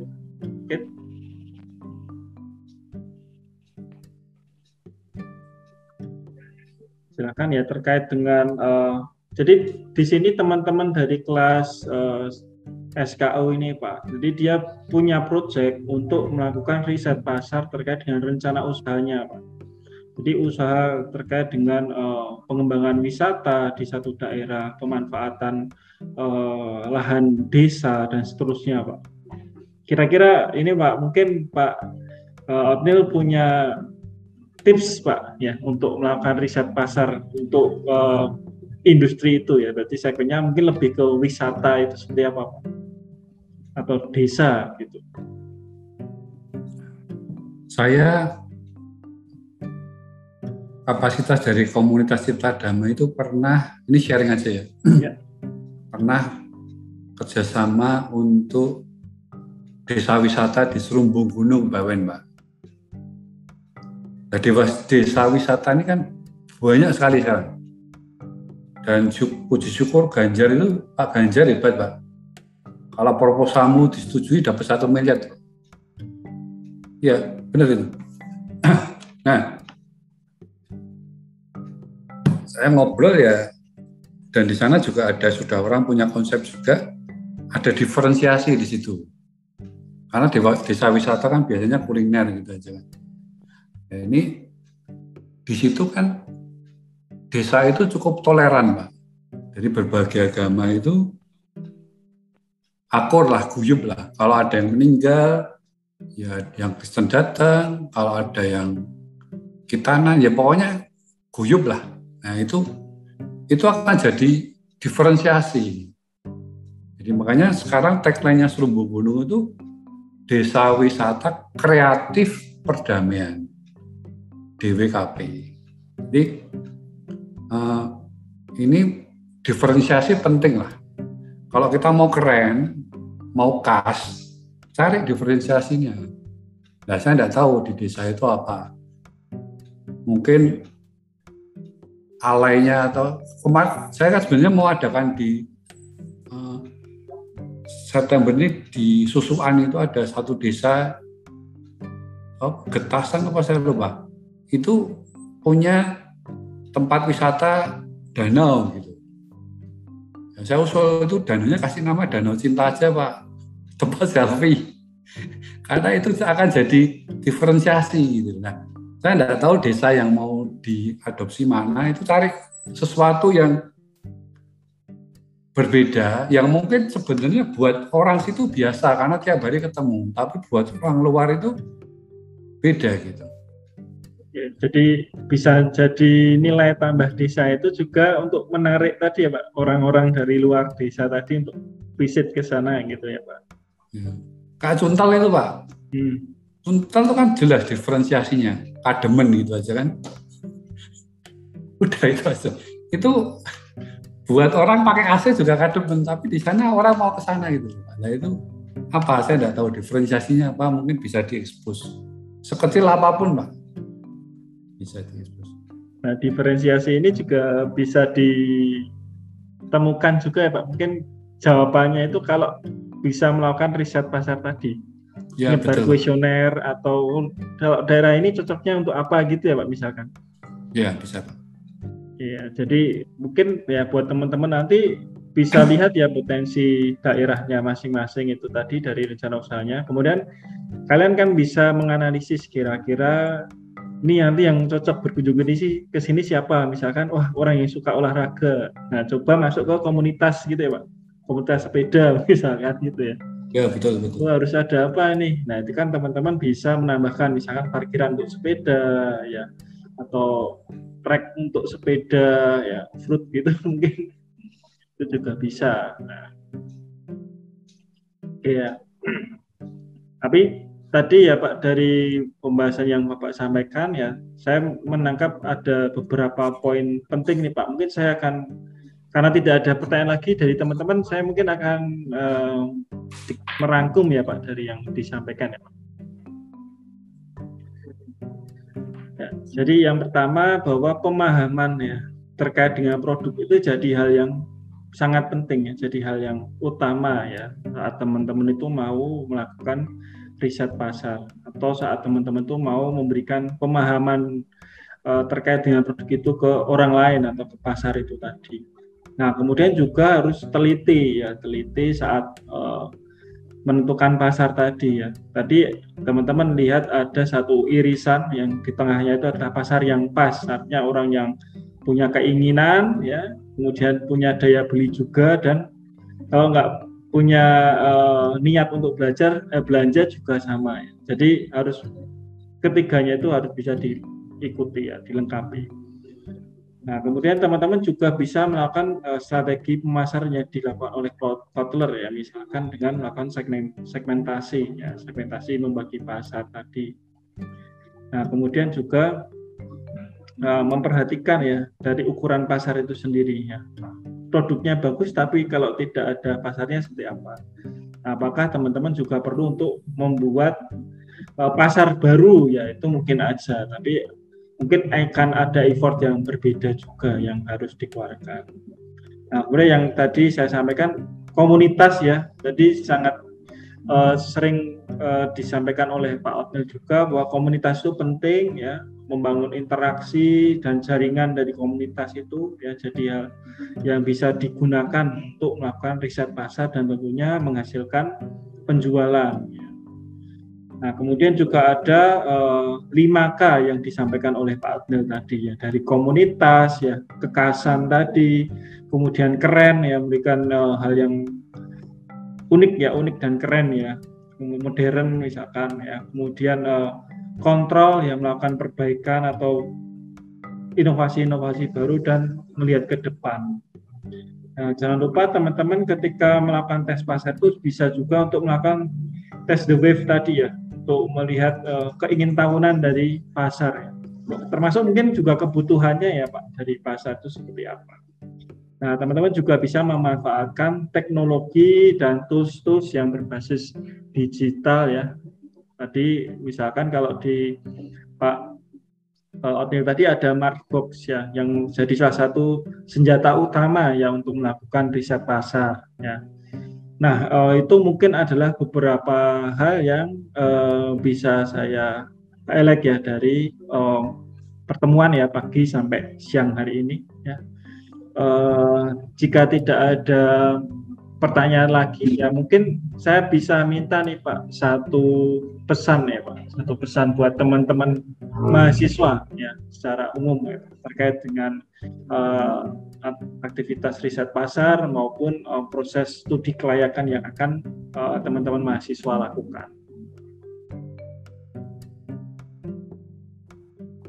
Uh, lakukan yang kita suka dulu aja. Dari kesukaan itu akan muncul semangat yang tidak terbatas. Dari semangat yang ter tidak terbatas itu akan muncul peluang yang tidak terbatas. Itu aja, Pak. Ya, jadi mulai dari hal yang sangat sederhana ya, sukai ya apa yang akan dilakukan tadi ya. Oke, jadi situ nanti akan banyak turunannya ya. Baik, eh, terima kasih eh, Pak Otnil ya atas kesediaan waktunya ya untuk berbagi ya sharing dengan teman-teman ya terkait dengan eh, riset pasar ini. Oke, selanjutnya eh, saya akan uh, share screen, mungkin panitia bisa bantu. Jadi ada satu kenang-kenangan Pak, e-sertifikat dari kami ya dari FIB SW ya. online ya ini. Pemberian penyerahannya secara online ya. Jadi terima kasih Bapak Otnil Wijaya telah mengisi sebagai pembicara atau narasumber dalam kuliah tamu studi kelayakan usaha. Terima kasih, semoga di lain kesempatan bisa sharing lagi ya Bapak ya bisa ketemu lagi ya bisa mau untuk menyediakan waktunya lagi nih Pak di tengah kesibukannya. Oke, jadi Terima mungkin foto Pak. dulu Pak, boleh foto dulu uh, sambil jalan saya gimana gini? Atau menyerahkan sertifikat tadi? Atau langsung foto bersama mungkin foto ya. Foto bersama. Oke, foto bersama. Teman-teman mungkin bisa diaktifkan dulu ya uh, kameranya. Ya. Bentar. Nih maaf nih saya nggak bisa pakai virtual backgroundnya. Ya. Ya nggak bisa nggak apa-apa. tahu malah saya promo itu biar tengah tahun malah.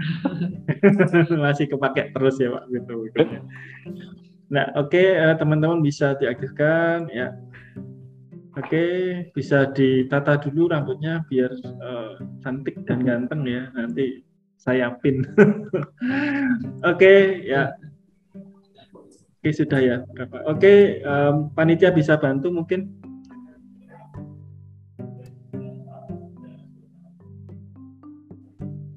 Baik akan saya coba beri aba-aba untuk uh, foto.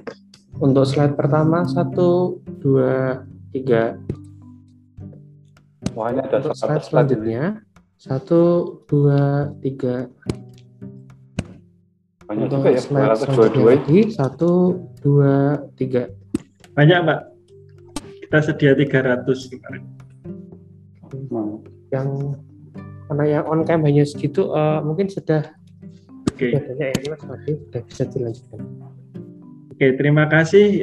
Uh, jadi sebelum kita menutup acara pada hari ini, ya, minta tolong Ibu Kumala untuk menutup sekaligus doa menutup. Baik, Sekali lagi terima kasih Pak Onil untuk waktu dan uh, pengetahuan yang sudah dibagikan. Tadi sudah digarisbawahi oleh uh, bukan sudah disampaikan oleh Mas Made ya. Saya hanya ingin menggarisbawahi bahwa ini bukan yang pertama Pak. Nanti ada panggilan yang lebih mulia dan lebih besar setelah ini gitu ya. Karena kami uh, punya konsentrasi kewirausahaan, lalu kami punya yang namanya komunitas kita sebut Inspired Young Entrepreneur Society. Uh, kita akan mendorong mahasiswa-mahasiswa Fakultas Ekonomi dan Bisnis untuk menjadi wirausaha. Dan kami sedang menyiapkan sebuah aplikasi yang akan menjembatani mahasiswa yang berwirausaha dengan mitra, dengan mentor, dengan trainers, dengan uh, konsultan, begitu ya yang mereka ini antara lain adalah para alumni begitu jadi hmm, nanti uh, kami pasti akan mengundang Pak Ornil dan teman-teman untuk bergabung begitu ya entah sebagai mentor, konsultan, bisa sebagai mitra Pak kalau ada proposal mahasiswa yang bagus kenapa tidak gitu ya iya. misalnya alumni uh, bersama-sama bisa menjadi mitra gitu. Nah, saya kira itu yang ingin saya sampaikan. Sekali lagi terima kasih. Terima kasih juga untuk Mas Made yang sudah memandu acara ini, teman-teman SDTF yang mensupport dengan teknologinya dan juga mahasiswa yang mengikuti kegiatan ini dari awal sampai akhir dengan setia gitu ya. Karena kalau enggak enggak ada presensi. Dan, juga uh, Mbak Yuyun terima kasih banyak. Kita ketemu lagi pada kesempatan yang lain. Saya akan pimpin doa penutup. Secara Kristiani mari yang lain menyesuaikan. Mari kita berdoa. Terima kasih Tuhan untuk kesempatan yang indah di mana kami boleh mengundang Pak Udnil hadir di tengah-tengah kami untuk berbagi pengetahuan terkait dengan riset pasar untuk sebuah usaha. Kiranya apa yang sudah kami dengar, apa yang sudah kami diskusikan bersama dapat berguna bagi perjalanan hidup dan perjalanan karir kami ke depan. Dan biarlah Tuhan kami mohon doa dan penyertaan-Mu, berkat-Mu untuk Pak Odnil dan keluarga, untuk kami semua yang hadir di tempat ini, dan kami mohon agar kiranya apa yang kami lakukan hari ini boleh berbuah baik untuk kemuliaan namamu saja. Kami akan mengakhiri pertemuan ini dan melanjutkan pekerjaan kami, tugas kami, kegiatan kami sepanjang sisa hari ini. Kami mohon penyertaan Tuhan juga. Demi Yesus Kristus, putramu yang tunggal, kami naikkan doa kami. Amin. Oke, baik. Uh, terima kasih Bu Komala sudah menutup uh, acara pada pagi sampai siang hari ini. Ya, teman-teman silahkan cek di kolom komentar sudah ada informasi terkait dengan presensi ya seperti yang di apa tertulis di layar dan juga silahkan teman-teman nanti ya subscribe ya subscribe uh, Instagramnya Pak Otnil Wijaya. Kemudian bisa di feed ya. Berhadiah ya Pak ini ya Pak, ada berhadiah. Nah teman-teman juga selain uh, follow ya IG-nya Pak Otnil juga bisa follow IG-nya IES FEB UKSW ya. Ketik aja IES FEB UKSW ya. Begitu ya, terima kasih uh, atas waktunya Pak Otil, Bu Komala, Mbak Pambayun, ya teman-teman mahasiswa SDTF dan KSM yang sudah membantu eh, jalannya acara pada pagi dan siang hari ini. Ya kita akan bertemu di lain kesempatan ya. Silahkan pantengin terus ya untuk Instagram IES FEB UKSW dan FEB UKSW terima kasih ya semoga sehat selalu di mana pun teman-teman berada dan terakhir Tuhan Yesus memberkati sampai jumpa terima kasih Pak Madi ya, terima kasih Pak ya, sampai jumpa ya. ya Pak terima kasih terima kasih Pak Oke. Terima kasih Pak.